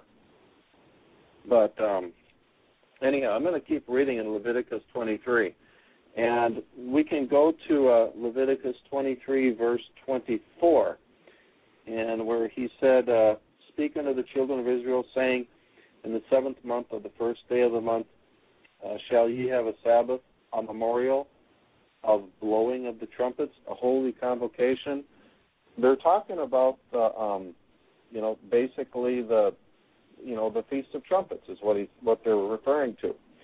And when you have the Feast of Trumpets, it's interesting. The first day you have it, that day is automatically a Sabbath day, which I, I thought that was really fascinating too, because, you know, normally the Sabbath days are on Saturday, and um, you know, but this is the only day that you can have it whenever that full or that new moon pops up. And just keep in mind, all the other moons are full moons on the other six feasts. The Feast of Trumpets is the only one with the new moon. So that's why it's that concealment. There's, you know, they're, they're trying to paint a picture that, you know, we're, we're concealing the bride. Anyhow, um, let's see. Amen. Yeah, and then it's, yes, Ashley? Oh, I, I just said amen. Um, amen. And and then it's also going to be a memorial, too. And, and to me, the memorial is, it, it's kind of a way of saying this is really important. Don't forget about this. Um, when we uh, when, when we do things over and over, it's uh, there's a reason for it, and we do that to, to to make sure it gets ingrained in us. We remember why we're doing it. Like we have Memorial Day, we and we uh, honor the you know those who you know passed on, those those in the military who passed on, and and it's a day of remembrance. So he's also telling you the Feast of Trumpets is a day of remembrance. Um, and and again, keep in mind too, you know, trumpets are always used as um, you know, multiple uses actually in, you know, Old Testament um, Israel. They were used for, you know, gathering assemblies. They'd blow the trumpets. Um, they'd use them, in, you know, for their feasts as well, obviously. Um, but they also used them to warn people if there was any war. So, you know, the watchman would sound the trumpet.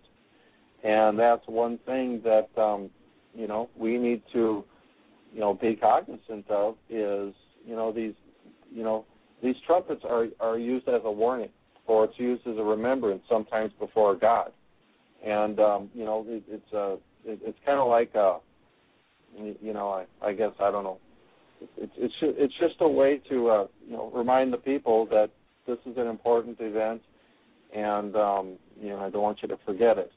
Now, you know, and, and that's the other thing too. It's you know it, it's you know with this month being the month that's just a month of repentance. It's a it's a month to you know remember you know your you know why we're here, and you know and and do those repentance prayers too that we do have on the website. Um, I'm telling you. They've been absolutely phenomenal.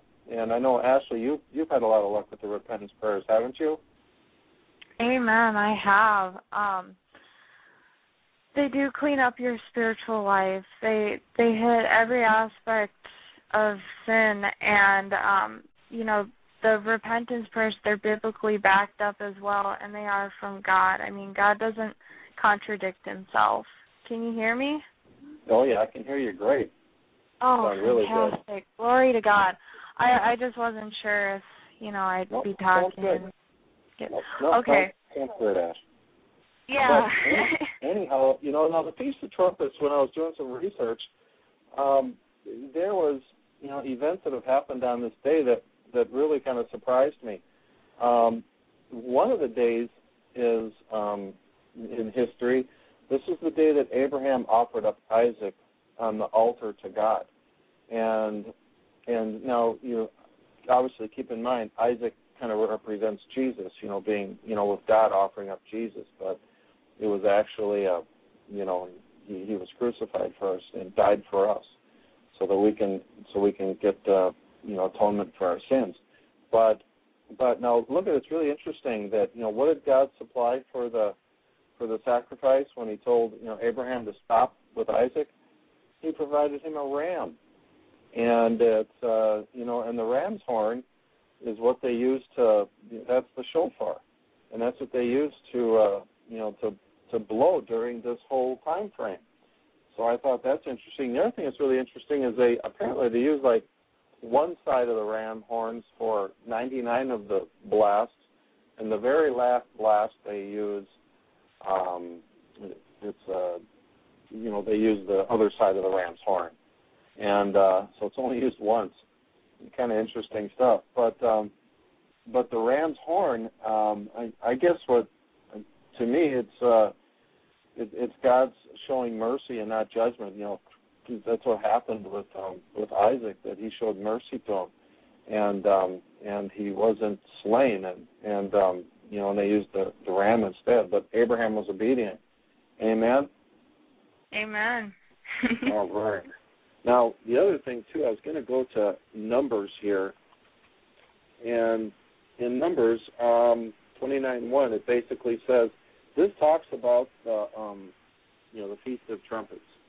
And it says here, and in the seventh month, on the first day of the month, ye shall have a holy convocation. Ye shall do no servile work. It is a day of blowing of trumpets unto you. And then it kind of tells them what to do. But um, but the interesting about thing about that is it's a you know it's a holy conversation. It's a solemn assembly. It's a holy assembly where you know the children of Israel are you know basically you know it's their it's their appointment and it's their proclamation. It's their dress rehearsal for a future event. Amen. And and now keep in mind the name of Feast of Trumpets is Yom Teruah. I think that's how you say it, or Yom Teruah, I think is actually the correct pronunciation. But that is a day of blowing is what it's called, or a day of trumpets.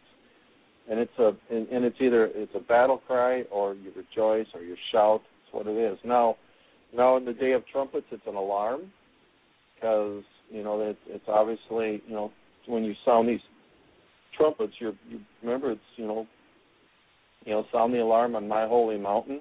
That's you know sound the alarm is a blowing a trumpet, and that's what they would do. Trumpets were and also included shouting. Now, this is a um, an interesting psalm, too. Let me see if I have this one handy.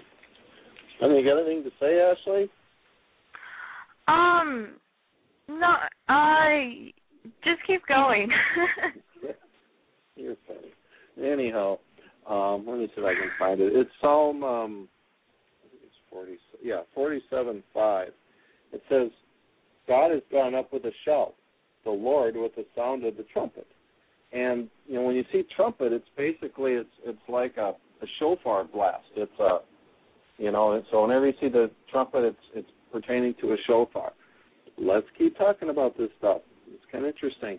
Now, you know, and it's basically it's the same thing that we read in you know in Thessalonians, chapter chapter four, you know seventeen, where it says, "Then we which are alive and remain shall be caught up together with them to."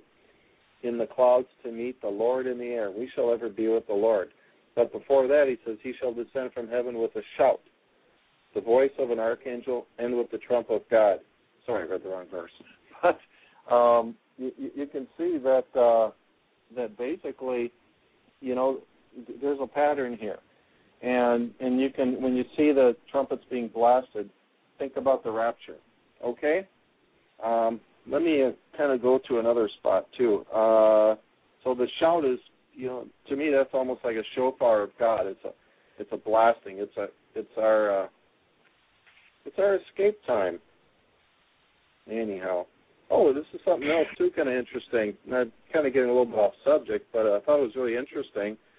In Ephesians um, chapter one, verse ten, look at this: that in the dispensation of the fullness of times, he might gather together one, all things in Christ, both which are in heaven and which are on earth, um, even in him. There's the rapture again. I mean, it's you know, L V said that there's rapture verses all over, and I'm telling you, I keep running into them. They're everywhere. They're absolutely everywhere. Right, Ashley? Amen. Yeah, they really are. I mean, it's and it's really nice to get a Bible where they have side notes. I, I have this um, King James Version Bible, and they have um, a bunch of side notes on the side, and they're really helpful. And you know, um, they show like all these. Some of these are the fulfilled prophecies. Some of these are the unfulfilled prophecies. Um, oh, uh, just keep talking about it. I'll find what the name is of this Bible, but I highly oh. recommend it. Ashley, your You your gave it to going. me. It's uh, Finnis Jennings. Jennings. Yeah, Ashley. Okay, it's, Ashley, your hello? phone's going weird again. Maybe move to a different uh, spot.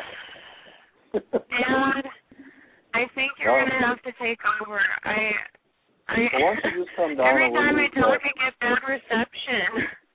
All right, Ashley, come on down here, and we'll just use the speakerphone, okay? All right, but anyhow... um.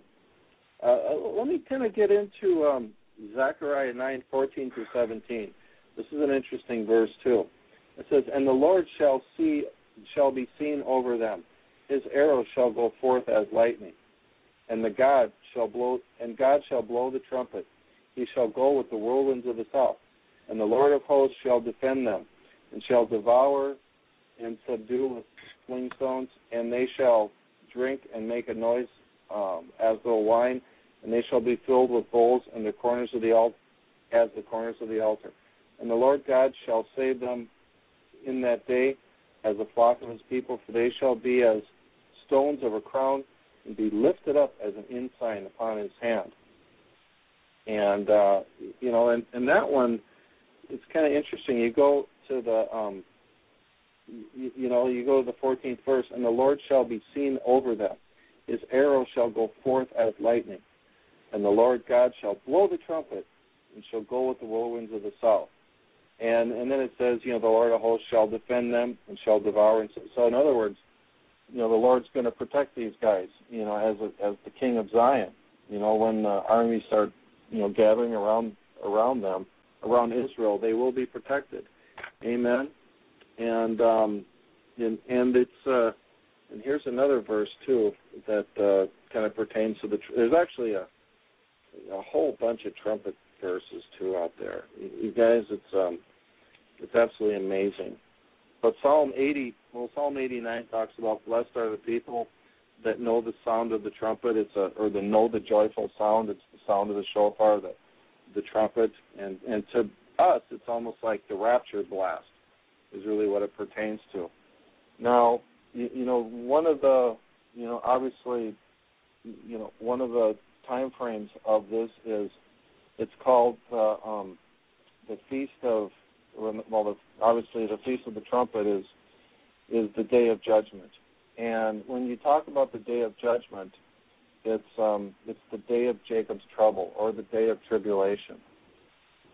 And um, there we go. Can you guys hear me okay? All right, we're going to do our little speakerphone this time. Hopefully this works out good. Anyhow, um, the time of Jacob's trouble, it's uh, it's in quite a few spots in the um, in the Word of God. You know, you can go to Jeremiah chapter thirty. If you guys want to go to that, we're going to go through a whole bunch of verses because there's there's really so much stuff pertaining to this. And um, in Jeremiah chapter thirty, you look at, we'll start at verse five to verse seven. It says, "For thus saith the Lord, we have heard a voice of trembling, of fear, and not of peace. Ask ye now and see whether a man doth travail with child. Uh, wherefore do I see every man with his hands on his loins as a woman in travail, and all faces are turned unto paleness. Alas, for that day is great. So none is like it, even the time of Jacob's trouble, but he shall be saved out of it." So that's kind of the first um, inkling of uh, of the day of trouble in Jeremiah. Now, Isaiah twenty-six also talks about that as well. Isaiah twenty-six seventeen, it, you know, where it says, "Like a woman and child that draweth near the time of her delivery is in pain and crieth out in her pangs, so we have been in thy sight, O Lord." So in other words, it's like a, a woman in, in childbearing. And you keep reading this, it says, you know, we have been with child, we have been in pain, as it were, brought forth by a wind. We have not, see, we have not, we have not wrought any deliverance in the earth, neither have the inhabitants of the world fallen. Thy dead men shall live together with my dead body, shall arise. Arise and sing that dwell in the dust. For the dew is the dew of earth, and the earth shall cast out the dead. That's basically the resurrection of the dead. Come, my people, enter into thy chambers, shut thy doors about thee, hide thyself, as it were, a little moment, until the indignation be overpast. And uh, and then the then it says the Lord will come and punish it. I mean, that's that's another um, description of the rapture, is what it is. And uh, and it's you know, like like we said, it's, it's all over the Word of God. It's everywhere. It's really cool. You can even go to uh, Daniel chapter twelve, verse one, and it says, "And at that time shall Michael stand up, the great prince, which stands for the children of thy people. And there shall come a time of trouble, as never was since there was a nation, even to that time. At that time of thy people shall be delivered, every one that shall be found written in the book." Um, you know, there's another part of um, Jacob's trouble. Or else you can go to uh, Zephaniah, too. Let's turn to that page. There we go. Here's Zephaniah. Zephaniah one. Uh, we'll go to fourteen through eighteen. This talks about Jacob's trouble as well, just kind of give you an idea. Now, mind you, that's one thing that this feast is called. It's called, you know, it's it's the start of Jacob's trouble is what it's supposed to be. That's the proclamation that's made with the Feast of Trumpets. That great day of the Lord is near. It is near, and hath greatly, even the voice of the day of the Lord.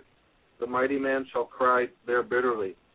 That day is a day of wrath, a day of trouble and distress, a day of wasteness, a day of desolation, of darkness, of gloominess, a day of clouds, of thick darkness, a day of the trumpet and the alarm against the fenced cities and the high towers.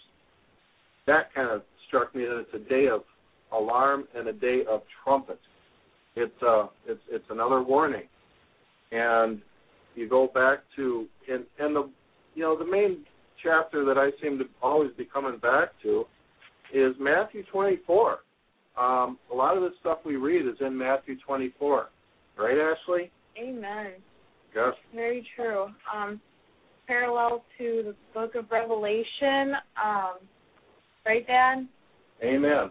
Amen.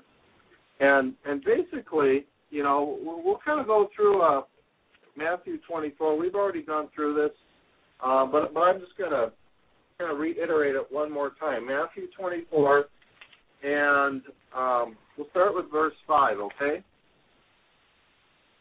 It says, "For many shall come in my name, saying, I am the Christ, and shall deceive many." We've heard that a lot of times. "And you'll hear of wars and rumors of wars. See that you be not troubled, for these things must come to pass, but the end is not yet. For nation shall rise against nation, and kingdom against kingdom. And there shall be famines and pestilences and earthquakes in different places." Uh, boy, we're seeing that right now. You've got all this saber-rattling in the Middle East. We've got earthquakes ramping up the last few years. Actually, they really ramped up the last six, seven months, and probably the last six months. They've seemed to actually have taken a spike since April, and we're going to continue to see that. And then now look at our country. We got the worst drought we've ever had in fifty years, and who knows how that's going to play out with these disasters coming. It, it's going to make it. That's just going to compound the problems even that much more. So that's a sign. We're watchmen. There's another sign that we see.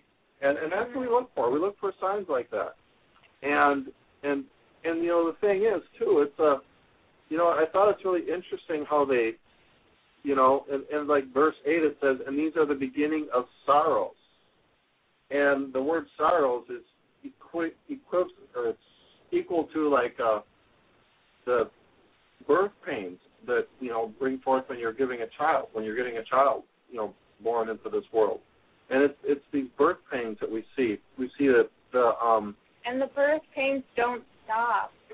No, it's, it's once it starts, it's, you know, it, it's on. So that's why the Feast of Trumpets, Atonement, and Tabernacles is all a sign for us. And, uh, and, and we got to continue to watch. Amen? Now... I forgot where I was. I knew I'd do this. I got so many notes. Now, also, too, it's kind of interesting, too, where they, when when they're talking about, you know, Jacob's trouble, they call it a day of darkness. And, you know, one thing I thought of, too, is, you know, it's it's the beginning of that first moon, so it's just a sliver of moonlight. So it's going to be the, you know, one of the darkest periods, you know, naturally. And I thought there's a similarity there, too. So it's... Uh, the tribulation is the darkest time ever yep. in all of history. I mean, the events that occur, they are um, they are similar to events that have occurred in the past, but except the only difference is that these these um, these events will be the worst ever in history. Right. That's why they call it the tribulation. Yep, yep. It's, uh, it's going to be a terrible time, so we need to be in repentance. We need to, you know, be pursuing holiness, um, pursuing the Lord, you know, to the best of our ability and in the, in its fullness, too, and, um, and continue in prayer. And, and when you do make a mistake or you sin, just repent right away. Um, don't hold into it. Don't hold on to it. Um, You know, flee sin, because we, I mean, like all we said, this rapture is any day. And uh, and and as you see what this Feast of Trumpets is, it's really talking about the beginning of the period in, in heaven. And uh, so, I mean, that's coming up really close, and you can see everything kind of getting compressed together. So it's getting close, everybody. Everything's getting close. You're seeing earthquakes ramp up. Um, we, we just have to really be on our game. Amen? Now, it, it's uh, it's interesting, too, when you um, when you look at this stuff, you've got, uh, you know, a thief in the night is always used, too. That was used in um, First Thessalonians chapter five. It's also used in First Corinthians. Um, well, not, that's not used there, excuse me. It's used in um, as well as Second Thessalonians chapter two, you know, where we're going to be, a, he's going to come as a thief in the night. It, it's really all over the place. And Jesus himself said he's going to come as a thief in the night. So what we need to do is, you know, maybe to understand where that word comes from, because it's a, um, it's a word that apparently in the um, in the you know in the, in the high priest, what they would do is they would have guards around, and what the what the priest would do is in the middle of the night he would come out and he would check on the guards to see if they were asleep or not. If they were asleep, he'd pour hot coals on their garments, and they'd end up, you know, lighting on fire, and they'd wake up and take the garments off, and they'd be running around naked, you know, or without their, their cloak on, and um, and and so they basically said the high priest would come as a thief in the night, and you know, so that was kind of the Hebraic mindset of when you say the word thief in the night. It was uh, um, it, it was the high priest who would come. Now, who's the high priest of our of our faith? It's Jesus Christ. And he's the he's the high priest of our confession. And and you can see the similarities between the um, b- between the the church and, you know, the types and shadows, you know, in the ancient Hebraic uh, perspective as well. Amen. Amen. Another uh, similarity would be the ancient Jewish customs. If you look at another analogy of the rapture is looking at as like a we're we're as children of God, we're the bride of Christ, and Jesus is the bridegroom. Well, in ancient times, during uh, Jewish wedding tradition, customs were basically um, the the bride um, the bride she always had to be ready, because um, she knew that any time um, her her groom to come somewhere in the middle of the night, he would um, they would make an announcement that he's going to get the bride, and then he would take her off, and that's what was considered romantic during ancient times, and that was part of the wedding Jewish tradition customs. Yeah, amen, Ashley, because, you, you know, when you when I was doing some research on that, it was really interesting because, you know, when the husband went to get his bride, Uh, or the bridegroom went to get the bride, um, you know, the father was the only one that knew when that event was going to happen. And he would tell the husband, go get your bride. And mm-hmm. we got the same scenario going on in heaven. And they There's, blow the shofar, or they make some sort of announcement, okay. I believe. So cool. That's very significant, too, about what you're talking about. Well, the other interesting, too, is when they do go get the bride, it's not just the husband getting the bride. They got a whole group of people that come. Yeah. They've got virgins around, and the virgins, um, or, or the bridesmaids, I should say, but they have to be virgins. They carry these poles, and on top of the poles, they have their um, oil, and they have lamps, and that's and they put the the um, the bride in this. Um, it, it's like a little box thing with um, poles on the ends, and they so they lift, actually lift her up and carry her out. The young men do that. Or the friends of the bridegroom, they carry out the bride, and it's just like like Jesus says, you know, teaching us with the rapture, and, and Paul taught us, and you know, all the apostles, and, you know, that when we with the teachings of the of the rapture, that that's just another type and shadow of, you know, of something that's um, you know, you, you know, it's just another event that uh, is going to be coming, and. Yeah, go on. And um, what I'm just personally assuming, too, is that these traditions could be carried out um, even in the millennium. Like, imagine how cool the weddings are actually going to be. Like, during the millennium. Yeah. Like, I I bet that those those ancient customs are going to be carried throughout um, the reigning of Jesus Christ when he's reigning the earth for a thousand years. Yep. So I yeah, thought that'd be really it, it, it's, cool. But, but it's amazing all the similarities when you when you look at, you know, how the ancient weddings were in Israel compared to, you know, to the rapture.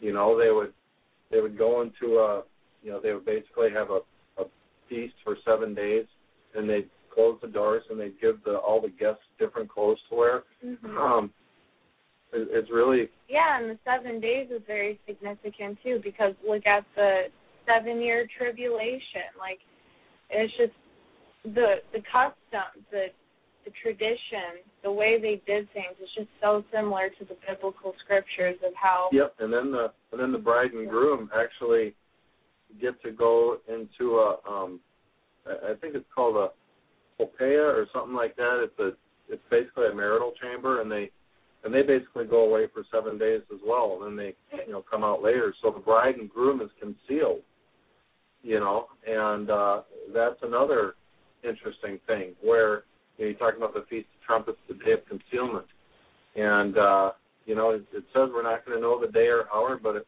doesn't say we won't know the season. So we need to be uh, watchmen and, and, and keep watching everything. Amen? Mm-hmm. Amen. All right. And then and then you, you kind of look at the parable of the wise and foolish virgins. Um, we'll, we'll just kind of read that really quick, what the foolish virgins, you know, where they messed up. It says, and the foolish said unto the wise, give us oil for our lamps. Our, our lamps are gone out. But the wise answered, said, not so, lest, in, lest there not be enough for all of us. But you go rather to them that sell and go buy for yourselves. While they went to buy, the bridegroom came, and they that were ready went with him to the marriage, and the door was shut. So, in, in other words, um, you know, then they go to him, Lord, Lord, and he says, you know, depart from me, I didn't even know you. And then he says, watch therefore, for ye know neither the day nor the hour for um, when the Son of Man comes. So it says we're not going to know the day or hour when he comes, and that's, that will never change. So, I mean, could it be on the Feast of Trumpets? I would say there's a really strong strong chance because of how the how the um, Hebraic customs are, but I could be wrong. But so it's just another watch day for us. It's, mm-hmm. it's time for us to just watch and make sure. And, and watch these things. And um, if it does happen to be the, that day, well, hallelujah. If not, we're going to keep watching. Amen? It's just one more watch event that we have. Amen. Because um, keep in mind, you do not know the day or hour. None of us do. So we are. And, and plus, you know, the, the ones who do watch, you're, you're counted blessed. And, you know, and those who go up in the rapture are blessed. So it, it's a joy for us to do that, to watch for this stuff. And um, although it's not fun to see some of the horrific signs coming, but the other stuff, you know, we can watch. And we can look at the types and shadows and, and put stuff together. Mm-hmm. Amen? Because nothing is new under the sun. Um, Ecclesiastes um, chapter one, verse nine through ten. The thing that, that has been, it it is what will be again, and that which has been done is that which will be done again. And there is nothing new under the sun. Is there is there a thing of which it may be said, see this is new, see this is new? It has already been in the vast ages of time, recorded or unrecorded, which were before us. So it's basically saying, you know, time repeats itself. You know, events, things, they they repeat themselves. They have similarities. Yeah, yeah, it it, it does have similarities, and, and, and that's why, you know, when you look at the feast, remember they're they are divine appointments. They're appointments for us, and that's what we have to look at them as. Now, let's look at some more. I'm going to kind of go into a little bit of detail on Matthew twenty-four too. There's a lot of stuff in there. Um, I'm going to read Matthew quite a bit, but um, but I think it'll be worth it. We're going to go Matthew twenty-four, verse thirty-six through fifty-one. So it's a, a bit of a chunk, but but you'll understand why. Um, but of that day and hour, no man knoweth, not even the angels in heaven, but my Father only. There you go. There's another type and shadow of the weddings where only the Father knows. But as the days of Noah were, so shall the coming of the Son of Man be. For in those days before the flood, they were eating and drinking and marrying and giving in marriage until Noah entered the ark. So in other words, nobody had a clue of what was going to happen except Noah was preaching to them because he was a preacher of righteousness. He was probably warning them, and they just probably laughed it off and ignored him. Let's see. Now, look what it says about these people. And knew not until the flood came and took them all away. So shall also be the, sonning of the, the coming of the Son of Man.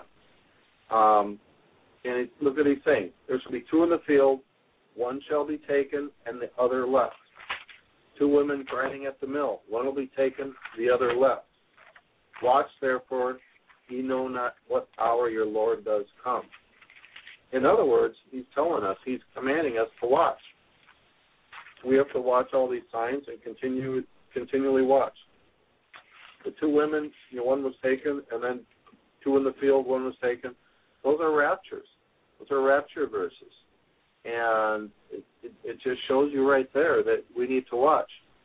Let's see, now, now look what it says. But know this, if the good man of the house had known in which hour the thief would come, he would have watched and would not have suffered his house to be broken up. Therefore also be ready, for in each hour, for in such an hour ye think not the Son of Man cometh. So in other words, that's really an admonition to the people who aren't really watching that close. And it's a wake-up call. He's saying, when you don't think it's going to happen, it's going to happen. And and we need to look at everything. You know, you, you look at what the Feast of Trumpets is called. It's a, it's basically a repentance. And then the Feast of Yom Kippur is the redemption.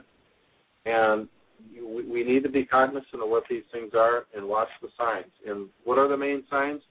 We watch Israel. We watch the, you know, both of the coasts right now, on the East Coast and the West Coast. and the and the Israeli event, to me, is really a, I mean, obviously it says there's wars and rumors of wars and earthquakes in different places and pestilence as well. We're seeing the pestilence is kind of rear its ugly head all over the world now. You're seeing earthquakes ramp up. But you also have to look at Israel. But the signs are intensified. It's just like... It's, yeah, it's, it's like labor pains.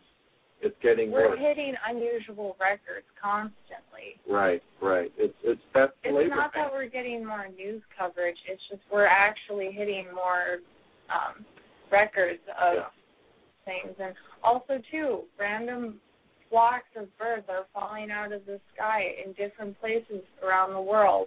You know, we have mass amounts of fish, you know, randomly dying as well. We have um, weird animal behaviors going on around the world as well. Um, do you want to say anything? Well, yeah. I mean, that's that's exactly what's going on. We're we're watching these signs, and obviously, stuff is amping up. So that means we're getting that much closer to going home, and that is going to be a wonderful day. We can all go home and get our glorified bodies, and then. I know everybody up in heaven's talking about that right now. I, I bet they can't wait as well.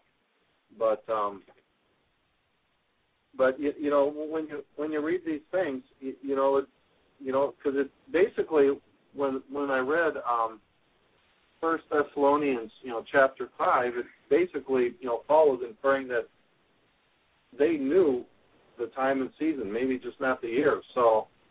I, you know, when, when we finish, go, finish going through this, you're going to see that the Feast of Trumpets is really, you know, it's the beginning of the time of Jacob's trouble, and also that happens to be the time of our the rapture. So up from from this month of repentance up to that time period, to me, would be a huge watch time because, you know, if, if it's indicating the Feast of Trumpets is the time of the rapture, mm-hmm. well, we need to be cognizant of that. Now, it could be wrong. It could be sooner. But we still need to watch. Everybody watch. This is this is really exciting. Yeah, we need to be very serious about seeking the Lord. And we, what I do every day is I pray to the Lord to give me discernment. I pray to the Lord to give me um, you know, to remove pride from my heart and to instill fear of the Lord, because fear of the Lord is what causes us to have a um, a humble mindset. You know, we don't want to, when we have fear of the Lord, okay, actually, I'm going to read what I uh, wrote. Um, ask for that fear of the Lord so that we can become more obedient. When we fear disobedience, our hearts get humbled. Our mindsets change to, how can I serve you? How how can I know when corruption enters into my heart? Fear of the Lord is the first step to wisdom.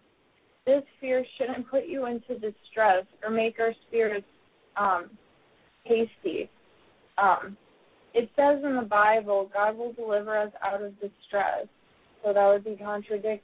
You know, that would be a contradiction if, you know, we were in distress of the fear of the Lord, you know. Yeah. It, we, we get this peace in our hearts. You know, God wants to protect us from chaos. God wants to protect us from getting hurt. You know, he wants us to have that wisdom. And the first step to having that wisdom is fear of the Lord. And, you know, it's, just dive into your word, and that, that wisdom is there as well, right in your Bibles. And before you even go into the Bible, too, what I like to do is I like to say, Holy Spirit, reveal to me what you want me to learn today. Minister to me through your word. What do you want me to read? And have it catch my eye, and have me open my Bible with an open heart and an open mind.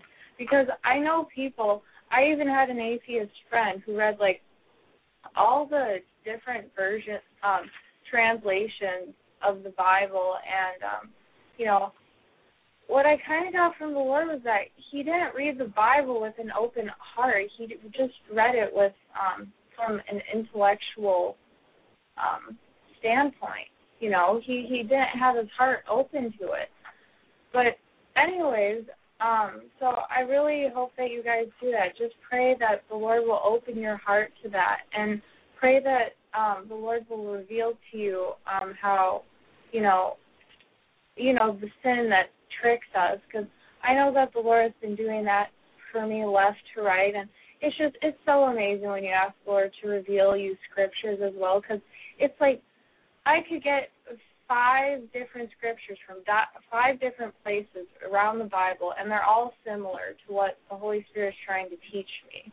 Like, it's just, it makes the words, everything, you know, worship music, it all just comes alive. Like, I know that when I was backsliding, um, I'd listen to worship music, and I'm like, what is this stuff? Like, this is really boring. But, I mean, I listen to it now, and I feel God's anointing. I'm just like, I just want to worship you, God.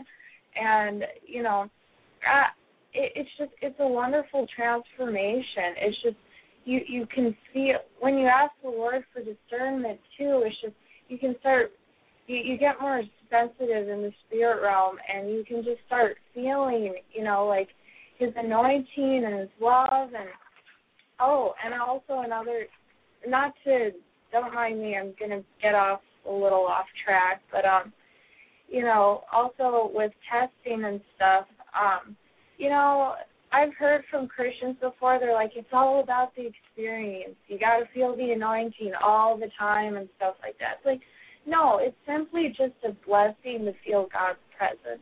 You know, what what matters is that you believe in it. You have faith in the Lord, you know, and you have your heart on the Lord. And yeah. If you don't, ask the Lord that. Say, Holy Lord Jesus, I want to have my heart on you. I don't want to have my heart on the things of the world. Yeah. And I've been doing that, and my life has been changing dramatically in such a short period of time. And that personally is significant to me as well, that we're in the latter days, because, you know, I'm learning things at such a rapid pace, and other people around me are as well. And, you know, when you're pressing into the Lord as well, you, others around you get blessed. I've said that so many times, but it's so true.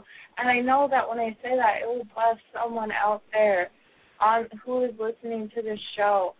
But anyways, praise God. Um, yeah, well, that's that's one yeah. thing, you know, the, that's one thing that really blessed me about yesterday's show was when when they were talking about, um, you know, cleansing, where you you'd ask the Lord to take your soul out and cleanse it, and, and your spirit and your, you know,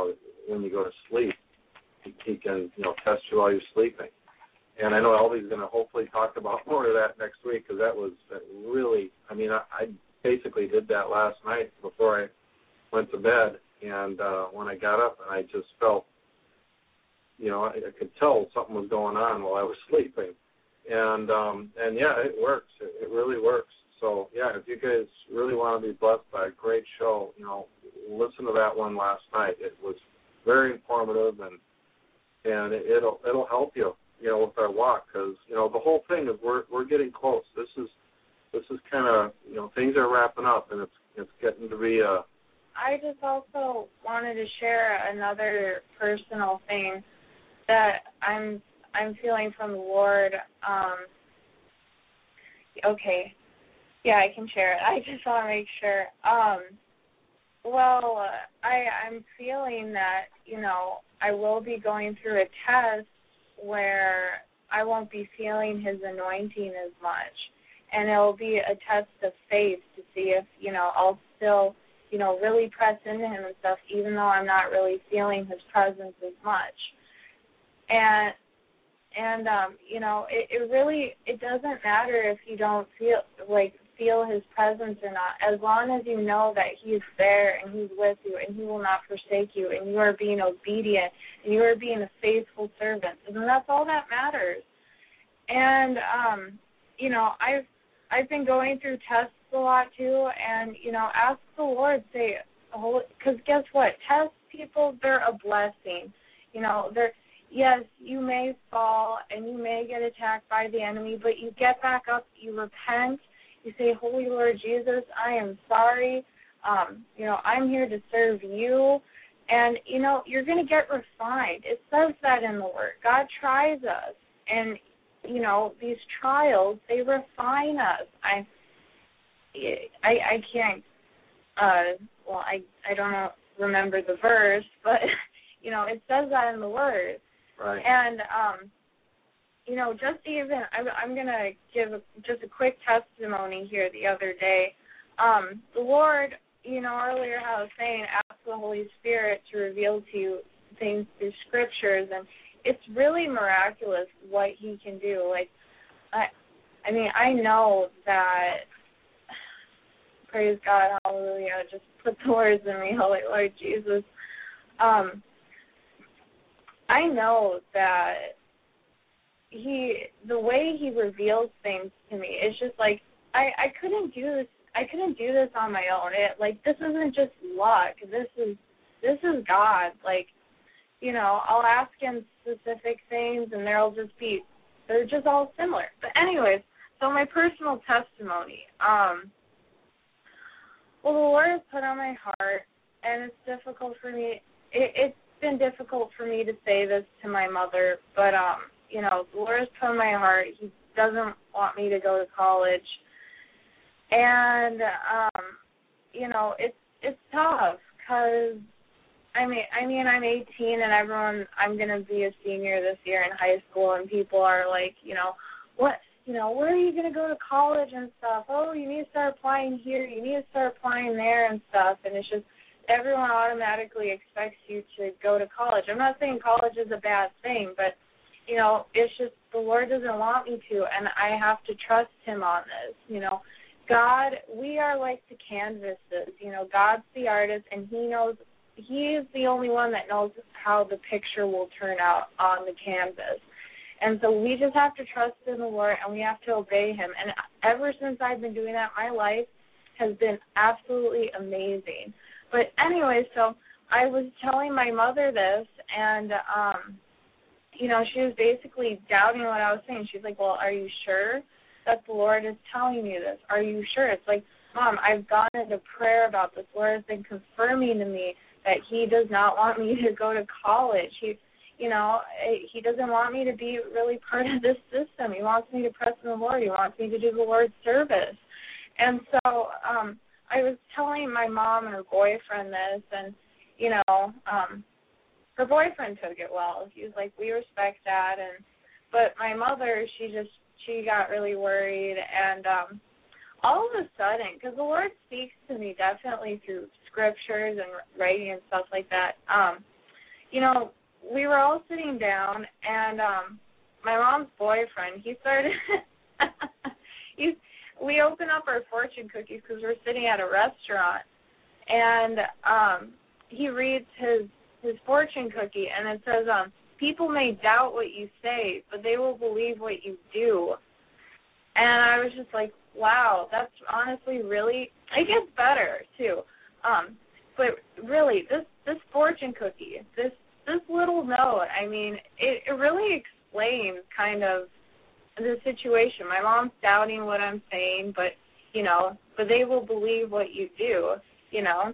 And then the second one, I, I opened my fortune cookie up, and um, because it's so amazing how God, he just, he controls all these situations. He's con- in control of everything. But um, the second one I opened up, I, I read mine. This is the one I had. It said, no matter what your past has been, you have a spotless future. And I just, I love the word spotless because, you know, it makes me think of like a spotless bride, you know, in the rapture and stuff.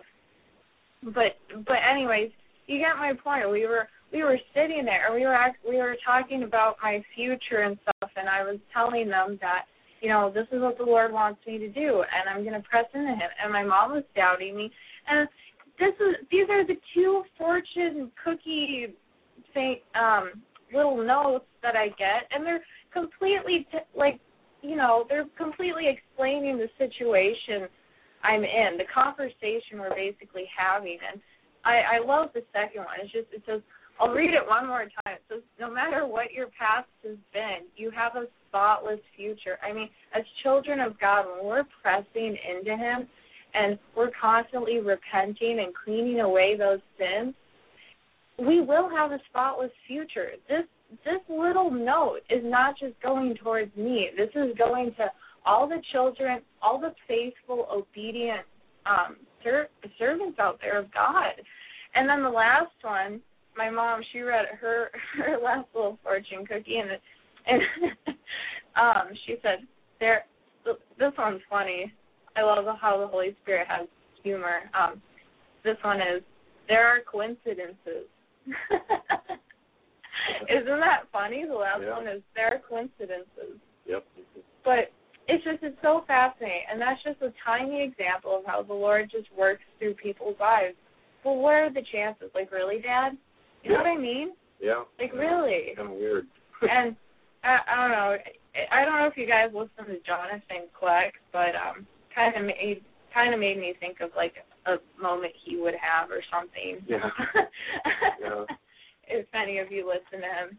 A- anyhow, um, very good, Ashley. I mean, I guess, you know, the one thing I was going to read you too in Isaiah twenty-six.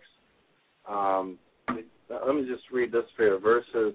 Uh, we'll start nineteen through twenty-one. This is actually a, a form of the rapture. It says, "Thy dead men shall live together with thy dead with my dead body. They shall arise. Awake and sing, ye that dwell in the dust. For thy dew is a dew of herbs, and the earth shall cast you out of the dead. Come, my people, enter into thy chambers, and shut thy doors about thee. Hide thyself, as it were, for a little moment, until the indignation be overpast." That is for sure a reference to the rapture. And you, you can see what he says. Look what he does. He he says, "Come up, my people, into my chambers." That that would be like a the wedding chamber is really what it, you know, makes sense to me. When the when the bridegroom takes away the bride for seven days, and obviously, you know, it's been changed into seven years. The other thing is, it, you know, the thing that's interesting is this, the doors get shut, so nobody else can come in. When we go up in the rapture, that's it. These doors shut. They're, they're not going to be open. And until the indignation overpass, that's the tribulation time frame, until that is done. And that's and that's what this world is coming up to. And um, and it's, uh, it's, it's, but we'll get, kind of get back here to the Rosh Hashanah feast. One thing that's really interesting about this is, you know, like I said earlier, they had two witnesses that go out for the next forty-eight hours. And these two people, Ashley, they look at the moon. You know, that's on the, it's called the first day of Tishri. Tishri is actually the the um, the first month. Right now, the month of Elul, I believe this is the last month of Av, which is from the middle of July to the middle of August, mm-hmm. and then the middle of August to the middle of September is the month of Elul, and then the middle of September to the middle of October is the month of Tishri. So the first day of Tishri is when the day of the the Feast of Trumpets is. But it's also called, you know that it's called the feast that no man knows the day or hour? Really? Yeah, that's, oh, that's a name wow. for it. We we hear that all over. Yeah, and um, and what's that sound like? It's just there's so many uh, similarities and correlations. I thought that's really interesting. The other thing too is um, it's also called, you know, even though you got the two witnesses looking for forty-eight hours, they call it one long day, even though it's two days, because they're watching the clouds and trying to find the moon so they can report to the high priest that, hey, guess what? We can blast the, the last trumpet. So all the last trumpets go until until you get to the very first day of Tishri. That's where the that's when the last trumpet goes. So otherwise, you have multiple trumpet blasts every day, you know, for the whole month of Elul leading up to that. And the month of Elul is supposed to be the month of repentance. I thought it was really interesting. Uh, Elvie's going into how we can get cleansed more, how we can get a, a deeper repentance, how we can get a, a deeper cleaning so we can walk walk closer to the Lord, mm-hmm. and, um, you know, hear His voice better and, and just prepare ourselves like a like a bride getting ready to meet the bridegroom, which is really what we should be doing. Amen? Mm-hmm. Amen. Amen. All right. Um, let's see here. We're going to talk more about. Yeah. Well, here let's let's read this thing too. I wanted to. This is my other little favorite verse. First Corinthians fifteen. Let's go to uh, number fifty-one, verse fifty-one and fifty-two, and then fifty-three. Okay, we'll go. Um, Paul wrote this and said, "Behold, I will." I show you a mystery. We shall not all sleep, but we shall be changed. In a moment, in the twinkling of an eye, at the last trump, for the trumpet shall sound, and the dead in Christ shall be raised incorruptible, and we shall be changed. For this incorruption must put, or for this corruptible must put on incorruption. This mortal must put on immortality. And you know, there's another um, idea of the rapture. And but it's really interesting that. Um, You know, there you got it again. For the trumpet shall sound. I mean, is, are they talking about the the last trump in the Feast of Trumpets? Could be. Um, let's uh, now Pentecost is kind of interesting because apparently Pentecost is known as the first trump, and we know when when the Feast of Pentecost um, happened, that was when the Holy Spirit, you know, descended like a rushing wind upon the, the one hundred twenty in the upper room, and they were all filled with the Holy Spirit and due to the power, and they went out showing signs and wonders. And L B got a glimpse of what what they were like, how much how much of the Holy Spirit they were filled with, and, and how much, I mean, got to the point where Peter's shadow would heal people. Um, they just want a shadow to hit them, and they'd be healed. That's just an amazing fullness of the of the of the Holy Spirit, and that's something that um, you know, hopefully we'll be doing the same thing, because uh, you know, we're, I know we're all going to start that, that fasting on Monday, so praise God, we'll we'll keep pursuing a, a, a deeper, more filling of the Holy Spirit. But but that's that was when the dispensation of, they call it the dispensation of grace, started on the Feast of Pentecost. So I mean, to me it would probably make sense if, you know, that it stops at right before the Feast of Trumpets or on the Feast of Trumpets. I don't know, but that seems to be what things are looking like it's going to be. Um, whether it's on that date or not is yet to be known, but um, you can make your own decision, but just watch and pray and be kind of worthy to escape all these things. That's what we're supposed to do. Luke twenty-one thirty-six. Amen. Amen. So we can stand before the Son of Man. Amen. Amen. Stand before Jesus. But But the dispensation of grace is really the church age. Yeah. And the church age is, you know, just about over. And this is something really interesting, too. I was watching Jack Van Empe, and um, you know, this guy is amazing. He's got the whole Bible memorized. I don't know how he does it. But But he, he calculated a bunch of, you know, how long it was for the generations. I know he went from Adam all the way to Jesus, and it was like fifty-two years is what the average for a generation was. And I think he did it from Moses to Jesus, and it was also fifty-two years. So he did a few things. So if you, you know, look at the verse in, um, I believe it's Daniel two, or it's when the, the temple's trodden down by the Gentiles until, you know, in, in, until the fullness thereof. I believe that's talking about the church. And it's really interesting. You know, if you go fifty-two years from nineteen sixty-seven when Jerusalem was captured, because it was specifically talking about Jerusalem in that verse. I sorry I don't have it handy, but but um, maybe somebody can put it up on the chat. But basically, if you go from nineteen sixty-seven, you add fifty-two years, that puts us to twenty nineteen. If you go back seven years for the tribulation, that puts us at twenty twelve. And like I said, Our, our divine appointments are one of three. We got three divine appointments that haven't been finished yet. You know, you've got your Feast of Trumpets, which is the repentance, the Feast of Yom Kippur, which is the redeemed, then the Feast of the Tabernacle, which is rejoicing. And a lot of people, it just seems, are waking up right now. Y- you know, I just, more and more people are getting confirmations or getting things from the Lord, and it's just, it's mind-blowing. It's it's a miracle. Glory to God. Um, well, I, I think they're waking up because, you know, the... Well, the it, sign's going on. Well, you also got... I think it's just the time of time of the, the what's going on. We got all the signs going on around us. We've had some really strange things happen that have never happened before. Yeah. Um, you got these bizarre signs and the, the sounds in the sky. They, they sound like that. Those aliens from War of the Worlds, you know, it, it, it's just we've you've got these animal deaths, we've got earthquakes ramping up, you know. Obviously, we got the signs right there.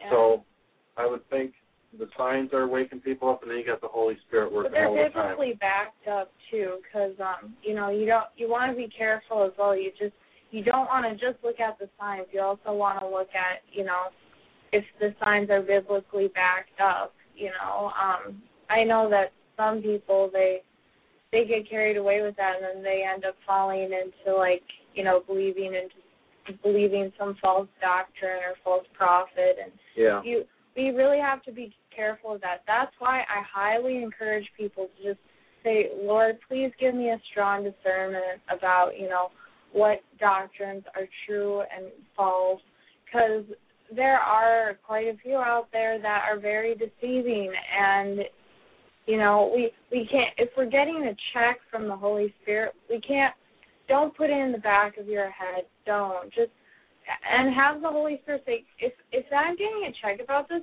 intensify that check, you know, or like, you know, really kind of knock and say, hey, you, you need to not look at this, or you need, you know. So just, just be careful. So as, as long as you're walking through Christ, that's what matters most. Amen. Amen. That's right. So well, I, I guess what you're saying, Ashley, is we have to stay awake, don't we? We have, yes, we have to stay awake, and we really need to use our discernment, because people have a tendency to take advantage of that, and then they don't even realize that they're getting attacked by the enemy or deceived by Satan, and we can't have that happen. Yeah, amen. Well, I found a little verse that might kind of coincide with what you're saying. It's in Ephesians five fourteen. Wherefore he saith, awake, thou that sleepest, and arise from the dead, and Christ shall give thee light. You know, you got a lot of people that are, like she said, they're waking up, and people are are are coming around, and it's the Holy Spirit working in them, and it's a marvelous thing. So, you know, and and And I guess the thing that we need to watch, too, is, you know, when when the Feast of Trumpets does happen, um, you know, one of the things that, that the Feast of Trumpets is, it's a it's a day of um, opening books, and a day of, um, uh, it, it would be a, a day of uh, judgment as well, and uh, or opening of gates, excuse me. And, uh, and, and that's one thing that uh, I thought was really interesting, too. When you, you know, you got to look at when it's opening up the books and, and opening up the, the gates or the day of judgment, it's, uh, um, you know, and it's amazing that it comes to, you know, you got to keep in mind for, you know, what's it, thirty days prior to this event happening, you know, you got the month of Elul, which is the month of repentance. And that's why, you know, the Feast of Trumpets is about repentance. And it's it's just great that what we're doing is really concentrating on repentance.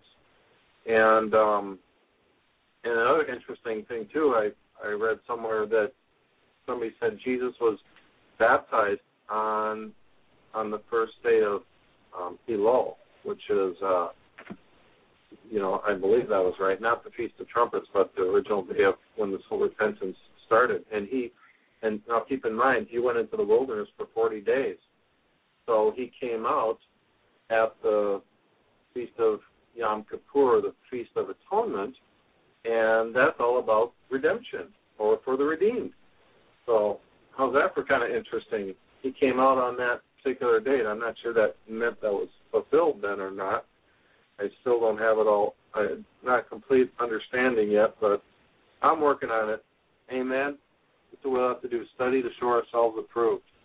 But, um, But basically, you know, the I think the idea of the the Feast of Atonement, which is the next one, ten days, is if there is sin, it, it gives you a chance to repent, and uh, it gives you a, a chance to, um, you know, be redeemed. And, uh, and and that's what the whole idea is behind that. Now, and, and we know, too, that our works are going to be judged. Um You know, all of us are, when we do uh, go up there, when the books are opened. And, and that's the other reason why this thing may make a lot of sense is because, you know, on the Feast of Trumpets, when the books are opened, what happens is that's when we're judged. I think Elvie talked about there is going to be a, a judgment, so I'm sure our works are going to be judged and, you know, whatever burns up in the hay and stubble is, uh, you know, the works that weren't uh, worthy. And the ones that are gold and, and silver, they're going to survive the fire. So, amen. Amen. But uh, but that's another kind of interesting thing, too. When I was reading, you know, I, I kind of did a little Google search, you know, of ten days to see what was in there with um with the, uh, you know, Bible Gateway. And it, it was interesting when I read Revelation chapter two, verse ten. It says, you shall have tribulation ten days, be faithful unto death, and I will give you the crown of life. And I was thinking of the ten days from the trumpets to atonement. And look at that. Those people are redeemed in ten days. So there might be something to that. I, I haven't put two and two together yet, but kind of interesting. Don't you think, Ashley? Amen. Praise God. Hallelujah. Just connecting the dots. Yeah. So, um... Here, let me uh, I'm gonna uh, show one more thing here. Okay. Um, Revelation chapter five. This was this was kind of interesting. It says, and, be, and, be, and I beheld, and I heard the voice of many angels round about the throne, and the beasts and the elders, and the number of them that was ten thousand times ten thousands and thousands of thousands. In other words, is every living creature is around the throne because it's um, people, beasts, everything, elders, and saying with a loud voice, worthy is the Lamb that was slain to receive power and riches and wisdom and strength and honor and glory and blessing. And um, and, and that's one of the things we're going to be doing in heaven, glorifying Jesus on his coronation because of the fact he's he's worthy to uh, worthy to be praised. Amen. Amen. Amen. Amen. Um, I I don't know. Um, Holy Lord Jesus, just put in me the words to say. Amen. Um, I love Jesus. Amen. Great. All right, Ashley. No. Um. Well, do you want to say anything? Or? No, I was just gonna give you a chance to say something, but that's okay. Well, I, I don't want to go off topic. Oh, that's all right. We always do, right? Yeah, that is kind of true. We actually do. So that's what's done about you. Anyhow, um, but What I was going to do too is you look at, um, you know, you know when. So really, you know, we've got the opening of the gates, and we also have the, um, you know, the opening of the books. Obviously, the opening of the books are judgment. The opening of the gates are for the righteous. You know, gates are opened by the righteous by the blood of the Lamb. Uh, we enter into the gate by the blood of the Lamb. Jesus stands at the door and he knocks. And, you know, anyone who'll hear my voice, let him in. And, you know, there's, there's all types of, you know, types and shadows about that in the Word of God. There's also, you know, um, it, it's like I, I read this in, when I had my Isaiah twenty-six open, it says, open ye the gates of, let's see, that the righteous nation which shall keep it the truth may enter in. And there's another gate. And also, you know, Revelation chapter four, verse one, which I honestly think that's a, it, it just strikes me as a rapture verse. It says, look at this. After this, I looked, and behold, the door was opened in heaven. And the first voice which I heard, as it were, a trumpet talking with me, saying, come up hither, and I will show you more things. Anyhow, um, there you go. It's another door. It's another gate. It's in heaven. So it's it's interesting they call this the Feast of, you know, it, it's the, you know, the Feast of Trumpets is also known as the opening of the gates. So it's an opening of the doors. You know, you're going to have the, you know, the door of the tribulation kicking off and the door of the rapture closing once we get taken out. So you've got two different doors. And um, and the tribulation, there's a there's a lot we can talk about that. Um, basically, you go to, I know Ashley's been showing me Joel chapter two a lot. And lo and behold. The Lord keeps speaking me to Joel. Yep. Not me. Yeah, well, it's a, I mean, it's a great book. And amen, yes. It, it, it, really, it really gives us a, a lot of information. It's a type and shadow of what's what's coming. And it's, you know, and here, why don't we, I'll just start out reading the first couple verses in uh, in the Joel chapter two, verse one. It says, blow ye the trumpet in Zion, and sound an alarm in my holy mountain. Let all the inhabitants of the land tremble, for the day of the Lord cometh, for it is nigh at hand. Where did we read that stuff before? it, it, it's amazing. You find stuff in the New Testament, it's in the Old Testament as well. And, um, you know, and there we go again. Blowing the trumpet, sounding an alarm, waking people up. And what are they doing that? He's doing it right before a day of darkness and gloominess, a day of clouds, a day of darkness, as morning spreads upon the mountains. A great people, strong, and there hath not been ever like, neither shall be there evermore after it, even to the years of many generations. And that's the beginning of the tribulation. We got it once again. And, um, I mean, what do you think about that, Ash? Amen. Um, you know, I, I'm, I'm actually a little distracted right now. I'm trying to get to the book of Joel here. Okay. Um, just give me one quick second.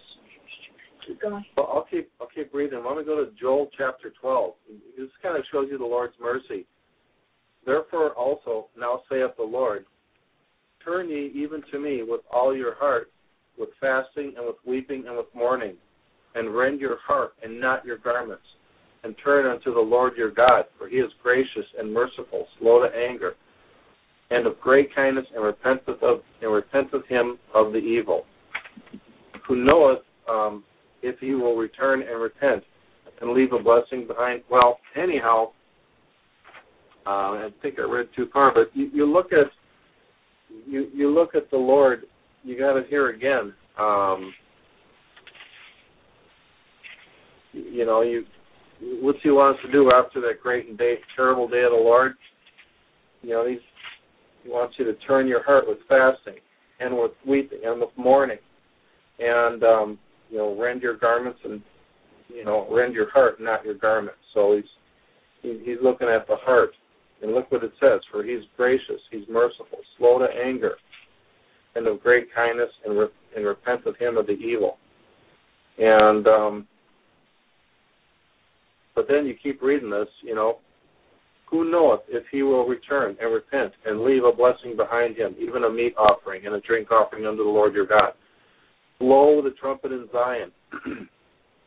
Sanctify a fast. Call a solemn assembly.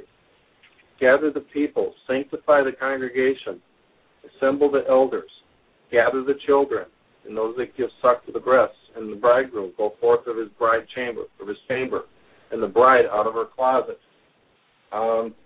That just shows, you know, the Lord getting ready to return. He comes out of the bride chamber, uh, out of his chamber, and the the bride out of the closet. And um, I came out of the earth. Yeah, I, I don't, I don't know. It could. I wonder, huh? But there you got it again. You know, more trumpets. Amen. Amen. Um, I'm reading. You're still reading? Okay. Yeah. Do you want me to read um, verse seventeen?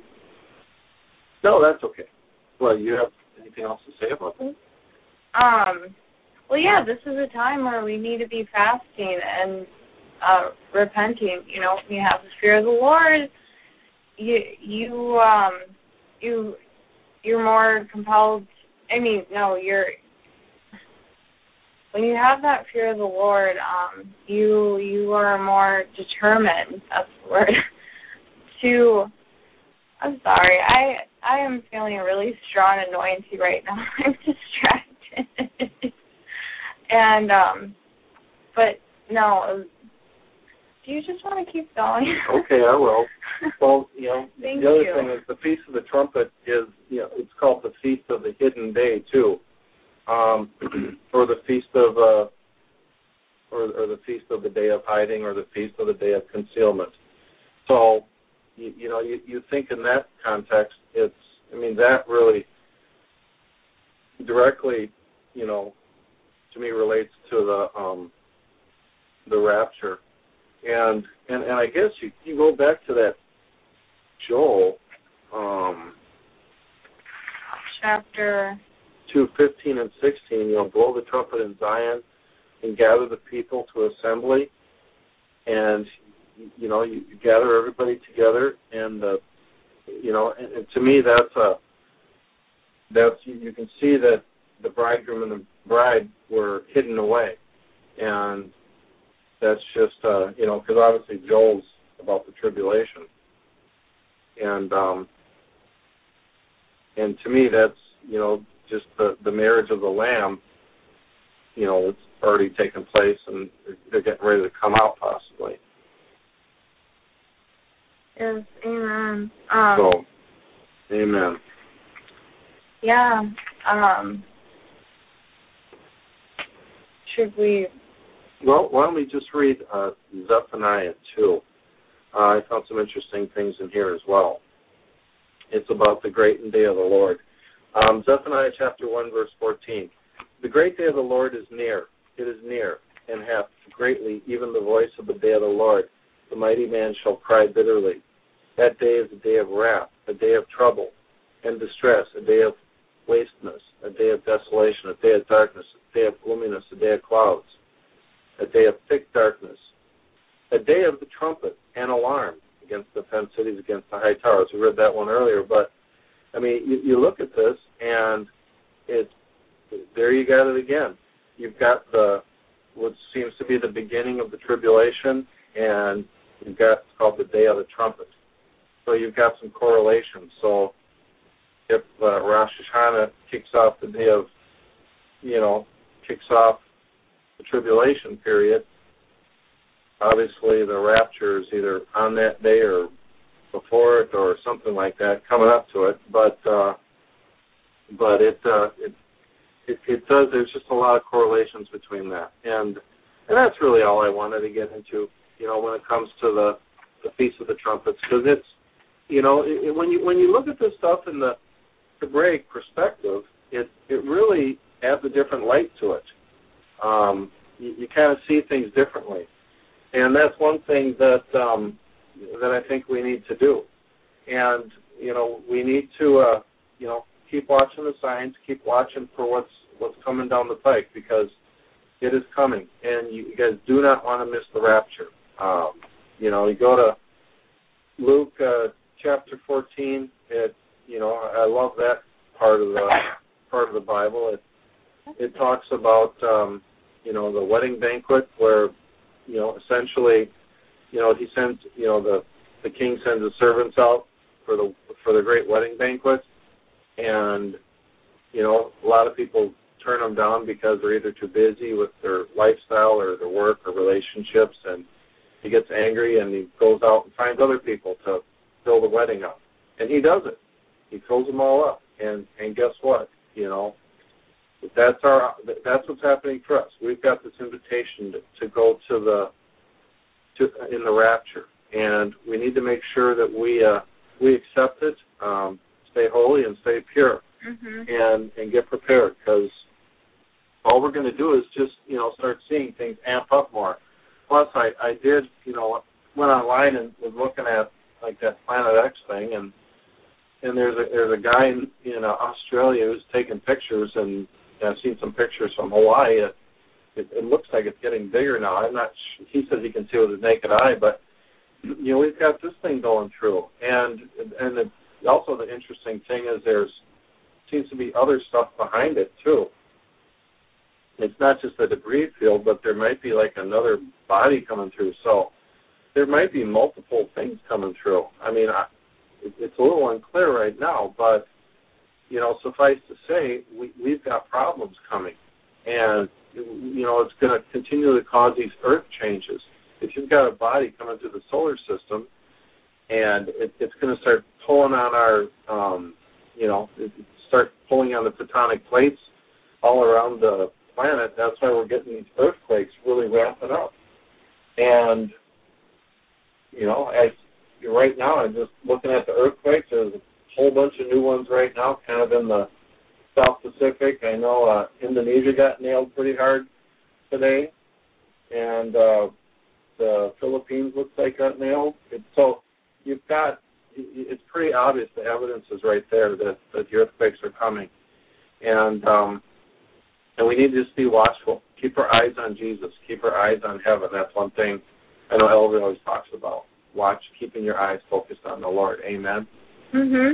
Being heavenly minded, it's very important. You know, uh, I I know that since I've been, press, since I've been pressing into the Lord, I'm and, like, he's been blessing me with more discernment and more wisdom, I I look at things from much more of a spiritual perspective now, and since I'm, you know, pressing the Lord and I'm trying to listen to Him and stuff, I, it's just, you can't help but not to look at things more from a spiritual perspective. I mean, these, Dad, you, you said before too that, um, you know, these, this flesh, it's like it's like our body suits. There's like our earthly suits. Isn't that what you called it? Yep, earth suit. I heard another guy call it an earth suit, and I'm like, well, that kind of, it just holds our our spirit, our soul, are are are held in here. It's um, like we're walking bags, Ziploc bags.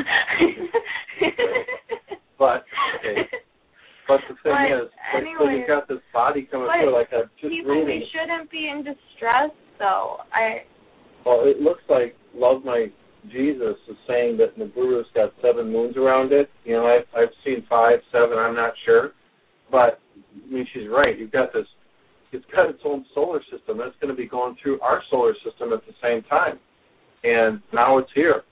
And we're going to start seeing the ramifications of that.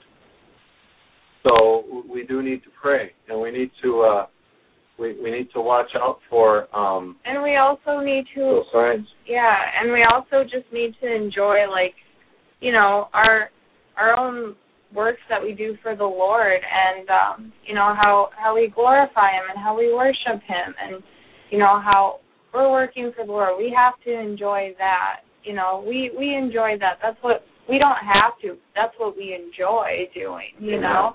And, um, you know, lately the Lord's been putting on my heart um, to repent for being hasty, kind of like always acting like I'm in a rush and stuff. That's definitely something that So you're talking right. more waiting on the Lord kind of thing? And, yeah, and being more patient and stuff uh-huh. like that. Like, I I have, I've definitely been kind of rushing and stuff, like what to do, what to do now, what to do now, and this kind of, it's like, reveal this to me, Lord. It's like, it's just, it doesn't work like that. And right. you know, that's something that I think I, that's been put on my heart to just share with you guys, because there's people out there, other brothers and sisters in Christ, that have that same problem. And, you know, it's a recent revelation that I got, and it's definitely has blessed me. Like, I just, I repent for that when I do my repentance prayers. And, you know, even I was just praying right now, and I just, um, you know, I got led to that that kind of scripture again uh,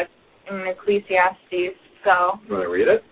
Um, yeah, actually, sure. I could I could read some of it. Um, keep thy foot when thou goest to the house of God. And, oh, here, I, I forgot to say the chapter and the verse. Um, it's Ecclesiastes chapter six, verse one.